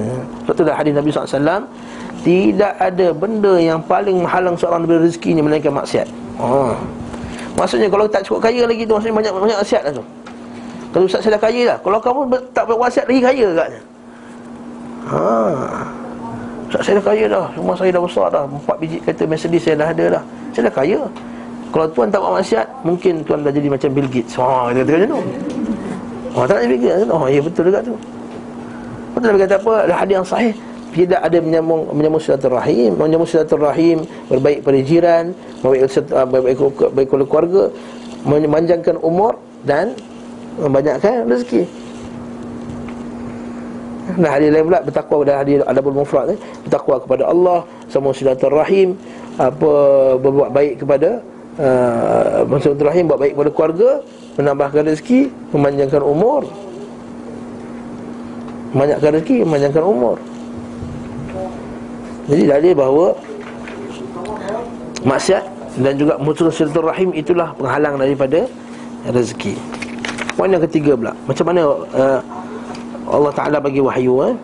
Terkadang malaikat menampakkan dirinya kepada beliau sallallahu alaihi wasallam dalam bentuk seorang laki-laki seperti hadis Tadi Jibril, hari biasa kita biasa dengan Orang lelaki datang jumpa Nabi SAW ha, Rambutnya hitam, bajunya putih. Tanya Nabi pasal apa itu iman, apa itu Islam, apa itu ihsan. Dan bila beredar Umar kata siapa tu? Kata fa'innahu Jibril. Apa? Yu'allimukum dinukum. Datang Jibril untuk mengajar kamu agama kamu. Agama kamu maksudnya agama itu Islam iman dan ihsan Malaikat berbicara kepadanya hingga beliau SAW memahami apa yang dikatakan. Pada tingkatan ini sesekali terlihat oleh para sahabat. Baca nota kaki nombor 76 bawah tu. Dia ada huraian hadisnya. Ha, itu 76 tu hadis yang saya sebut tadi lah. Hadis Omar tadi kan Kata dalam sahih dalam hadis Umar dalam sahih Muslim awal kitabul iman dalamnya disebutkan Muhammad SAW bersabda wahai Umar tahukah kamu siapa yang bertanya? Aku menjawab Allah dan Rasulnya lebih mengetahui. Beliau SAW bersabda sesungguhnya dia adalah Jibril dia datang mengajari kamu tentang agama kamu. An-Nasai mengutip sebuah sanad sahih daripada Imam Umar bahasanya Jibril datang kepada Nabi SAW dalam bentuk Dihyah Al-Kalbi. Seorang sahabat namanya Dihyah Al-Kalbi. Memang dia handsome lah. Ha, memang dia handsome dan Nabi memang hantar dia sebagai sebagai jadi duta Ha, kat sini ulama kata dalil bahawa nak hantar duta hantar yang sensor. Betul lah tu. Ha. Hmm. Bukan, maksudnya maksudnya bila perwatakan tu elok, handsome apa semua jadi lebih mudah untuk orang terima, betul tak? Ha. Itulah dia. dia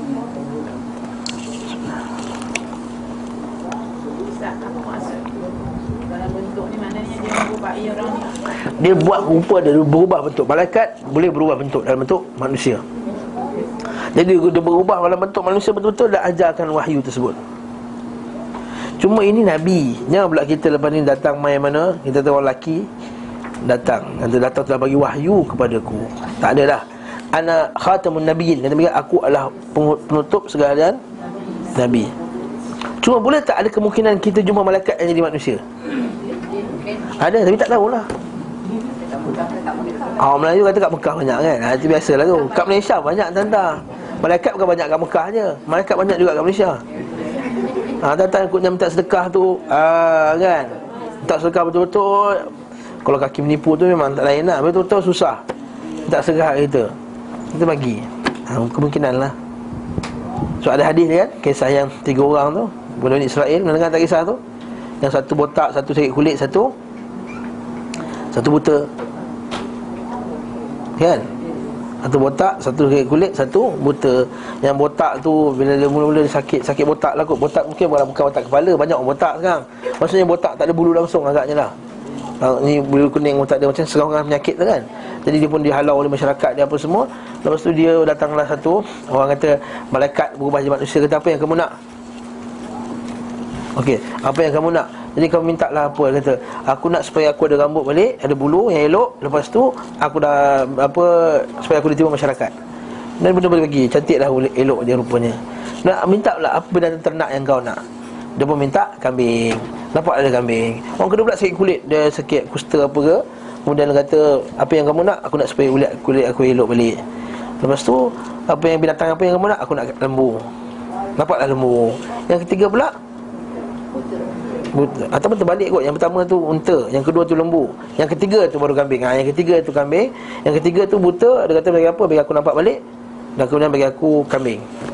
Akhirnya banyak Dah semua dah banyak penuh wadi apa semua Penuh lembah tu dengan binatang ternak. Orang yang tadi macam orang kaya tadi datang Dia berubah Jadi orang miskin pula. Datang tanya aku minta sikit Aku terhalang dalam perjalanan. Aku sikit lagi nak balik kampung aku ni Boleh tak minta aku seekor je Binatang ternak Untuk aku balik? Oh tak boleh aku banyak tanggungjawab macam kita lah dulu gaji kecil Nanti aku gaji besar nak sedekah tau. Bila gaji besar je Allah anak sekolah lah. Ha, ha. Nak masuk universiti Macam tu lah. Kita macam tu. Ha? Jadi minta Dia kata ha, Tak boleh aku ada banyak tanggungjawab apa semua. Kata tak jangan Ni bukan, bukan harta ni Orang tak nak bagi kat kamu semua. Tak aku warisi daripada Abil Ab Kata bapak daripada bapak aku.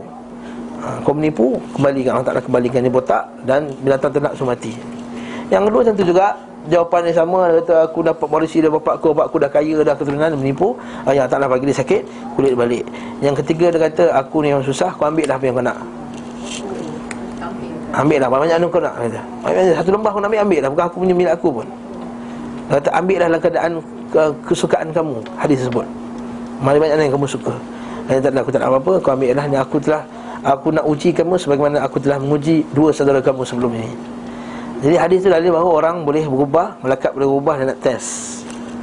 Ha, Minta sedekah. Jadi Bagi je lah kalau minta sedekah. Ini Allah Allah Ustaz kalau sedikit lah benda lah apa semua Soalan biasa kan? Soalan biasa kalau cakap ni Mesti kata Ustaz sedikit sekarang Yakin bagi singgit. Eh yakin bagi banyak Tak yakin bagi singgit. Ha cukup.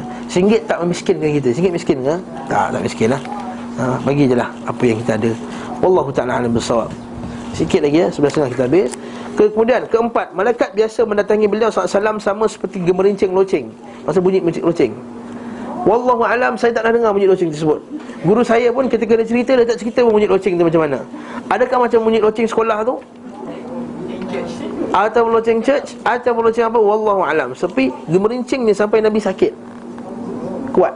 Hmm, tu, ya?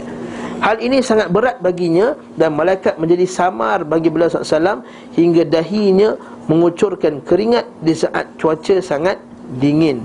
Hadisnya bawah tu mari kita baca. Hadis riwayat Ahmad, Malik, Bukhari dan uh, Badul Khalq, An-Nasa'i, Al-Muslim, oh banyaknya hadis. Tirmizi daripada Aisyah radhiyallahu anha ia berkata sesungguhnya Al Harith bin Hisham bertanya kepada Rasulullah sallam seraya berkata wa Rasulullah bagaimana wahyu datang kepadamu Rasulullah bersabda terkadang datang kepadaku seperti gemerincing loceng itulah yang paling berat bagiku nampak paling berat lalu diputuskan dariku sementara aku telah memahami apa yang berat bagi eh, memahami apa yang dikatakannya maksudnya uh, kemudian dia Nabi faham apa dia faham? Nabi faham apa yang nak diwahyukan kepadanya.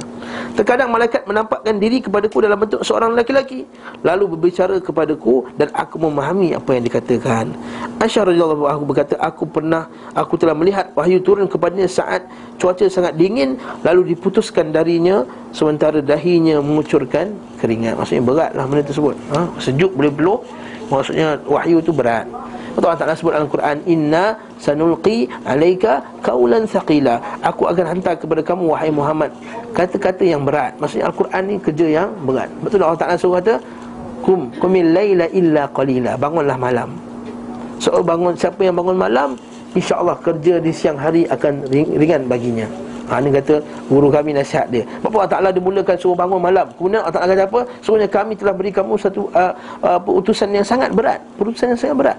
Dalil bahawa kita ni nak hidup dalam dunia Nak menghadapi stres kehidupan dalam dalam hidup dalam dunia ni Kena bangun malam. Yang terbukti. Kalau kita bangun malam apa semua Dengan tidur yang cukup apa semua InsyaAllah pagi tu rasa happy, tenang Kalau bangun lambat, subuh pukul tujuh Apa semua, semua tak Cuma pagi-pagi tu tension. Cepat marah ha, Nak ibadah malas. Kerja tak kualiti. Semua sekali lah. Wallahu ta'ala alam bersawab Dan ini adalah petunjuk dari Nabi Sallallahu alaihi wasallam. Dan sampai haiwan tunggangannya berlutut di tanah apabila saat beliau menunggangnya. Sampai tertekanlah Nabi unta pun terduduk seperti dalam hadis yang 78 tu mari kita baca nota kaki dia. Hadis Ahmad bin Aisyah radhiyallahu anha bahawa Nabi SAW diberi wahyu dan beliau berada di atas untanya. Maka unta itu berlutut dan tidak bisa bergerak. Tidak bisa bergerak. Tak boleh bergerak langsung. Berat. Unta kuat. Eh?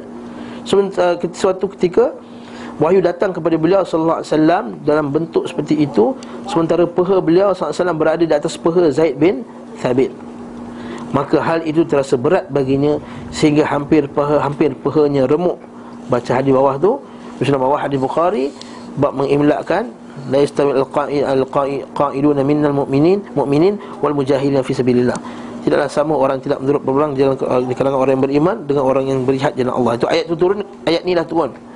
Ibnu Ummi Maktum Seorang sahabat eh, di Bukta Datang sementara beliau SAW mengimlakkan ayat itu kepada aku Mengimlak itu maksudnya apa? Ha, kalau budak-budak sekolah tadi Sekolah agama ada apa subjek imlak Imlak tu apa? Cikgu akan cakap Dia kena tulis dalam Jawi ha. Saya suka makan nasi Tulis Sin alif Ya alif Mim alif Kap nun ha. Itu subjek Imlak Nak uji Kita punya uh, ejaan Kat sini bukanlah sahabat nak uji Zaid bin Thabit punya ejaan Maksudnya Nabi nak Bila baca ke ayat Nak suruh Zaid bin Thabit Imlakkan. Zaid bin Thabit antara penulis Wahyu juga. Sementara dia kata apa? Wahai Rasulullah Demi Allah Sekiranya aku bisa ikut jihad bersamamu Saya aku akan berjihad. Sementara ia seorang yang Buta. Ibn Umar Maktum tadilah Maka Allah menurunkan kepadanya Rasulullah Sementara peha beliau berada di atas pahaku Hal itu terasa berat bagiku sehingga aku khawatir pahaku remuk dan disingkap darinya nanti, nanti Allah Ta'ala menurunkan ayat selain orang-orang yang berhalangan. Itu ayat berkenaan dengan orang tak pergi jihad ni siapa yang boleh tak pergi jihad? Orang yang berhalangan. Ibn Abi Maktum kan dia buta. Jadi tak boleh pergi jihad. Dia kata Rasulullah aku nak pergi jihad Aku nak pergi jihad. Tapi eh, kesian. Nabi kesian kan? Tengok dia sahabat ni buta. Akhirnya melainkan orang-orang yang berhalangan terhalang untuk pergi berjihad. Yang kelima, beliau SAW melihat malaikat dalam bentuknya asli. Ha, dalam bentuk yang dalam rupa malaikat betul. Yang ada 600 sayap tu, malaikat Jibril. Lalu beliau mewahyukan kepadaku apa yang dikehendaki oleh Allah dan diwahyukan hal ini terjadi dua kali seperti disebutkan dalam surah An-Najmi ayat 7 dan 13 Kalau kita buka surah An-Najm Nampaklah ayat ni Thumma lana fadallah Fakana qaba qawthanya Awalina Fakana Fakana ra'ahu Nazlatan ukhra Inda Sidratil muntaha Dua kali Satu ketika Nabi terputus wahyu Kemudian Nabi terputus wahyu Nabi tengok ke langit Malaikat Jibril Dengan bentuknya yang asal. Itu yang pertama. Kalau dapat wahyu kat Gua Hira Terputus wahyu lebih kurang 6 bulan Ikut pendapat yang masyhur. Kemudian Nabi pandang ke langit Nampak Jibril ke atas. Dengan penuhi ufuk ya sudul ufuk jatuh daripada sayap-sayapnya batu-batu permata apa semua. Itu yang pertama. Dan yang kedua dilihatnya ketika di Sidratul Muntaha iaitu ketika Nabi di Mi'rajkan. Jadi Nabi pada tengok malaikat Jibril dalam bentuknya asli hanya dua dua kali sahaja. Okey. Apa yang yang keenam pula Apa yang diwahyukan oleh Allah SWT Saat itu beliau SAW berada di atas langit Iaitu malam Mi'raj Berupa kewajipan Salat dan selainnya ha, Maksudnya Ketika Isra' Mi'raj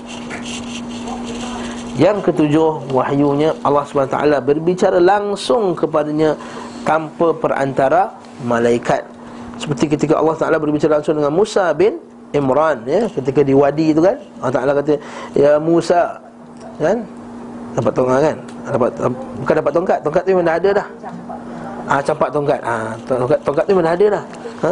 Dapat wahyu di Zu Tua di di dekat Tua di uh, Gunung Tur. Gunung Tur ke?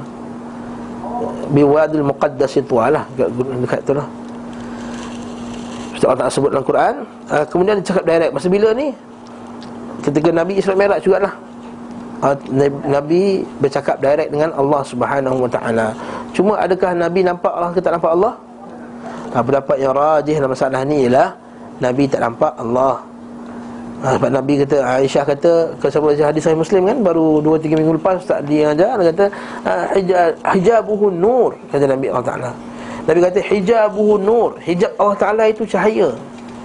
Lau kashafat Lau kushifat la ahraqat subuhat wajhihi mantaha ilaihi basaruhu minal khalq. Kalaulah terbuka hijab itu cahaya Allah Taala ini akan membakar segala makhluknya sepanjang mana pemandangan Allah SWT maksudnya kalau terbuka hijab apa jadi? Terbakar ini guru tarikat kata aku dengar Allah Taala terbuka hijab dah. Allah musta'an. Allah musta'an. Guru tarikat sebut ni. Kau tengok kau terbuka Kau dah terbakar dulu kata. Ha, Tapi dia akan banyak alasan Kata guru aku hebat Tak terbakar kata. Nabi kata terbakar Dia kata terbakar. Ini hebat orang ni. Ha, harakat subhat wajhi mentah ilahi maksud min al kata hijab an-nur aku telah dihijabkan nur fa anna arah. Macam mana aku nak nampak dia Tu Aisyah kata sesiapa yang mendakwa Nabi SAW nampak Allah Taala faqad a'zama 'ala Allah al-fariyah so dia telah mengadakan ucapan-ucapan yang bohong ke atas Nabi Muhammad wasallam sebab itulah majoriti kata tak nampak. Eh, untuk pendapat ini dari segi pendapat mazhab mengatakan beliau sallallahu telah melihat Ini adalah berdasarkan bisikan para ulama salaf dan khalaf meskipun majoriti sahabat dan bahkan semuanya sependapat dengan Aisyah. Bawah tu. Ah, bahkan Uthman bin Sa'id Ad-Darimi, Imam Ad-Darimi dalam kitab dia dia kata menukil ijma' bahawa Nabi SAW tidak melihat Rabbnya. Habis tu yang Allah Taala kata kamu ni akan nampak Allah Taala tu. Innakum sataruna rabbakum kama ra'aita kama taruna kama ra'aitul qad eh, badr. Kama kamu melihat Allah Taala terang macam nampak bulan bulan apa? Bulan mengambang waktu akhirat kelak. Waktu akhirat kelak bukan ni dekat dekat dekat dunia ha wallahu taala alam bisawab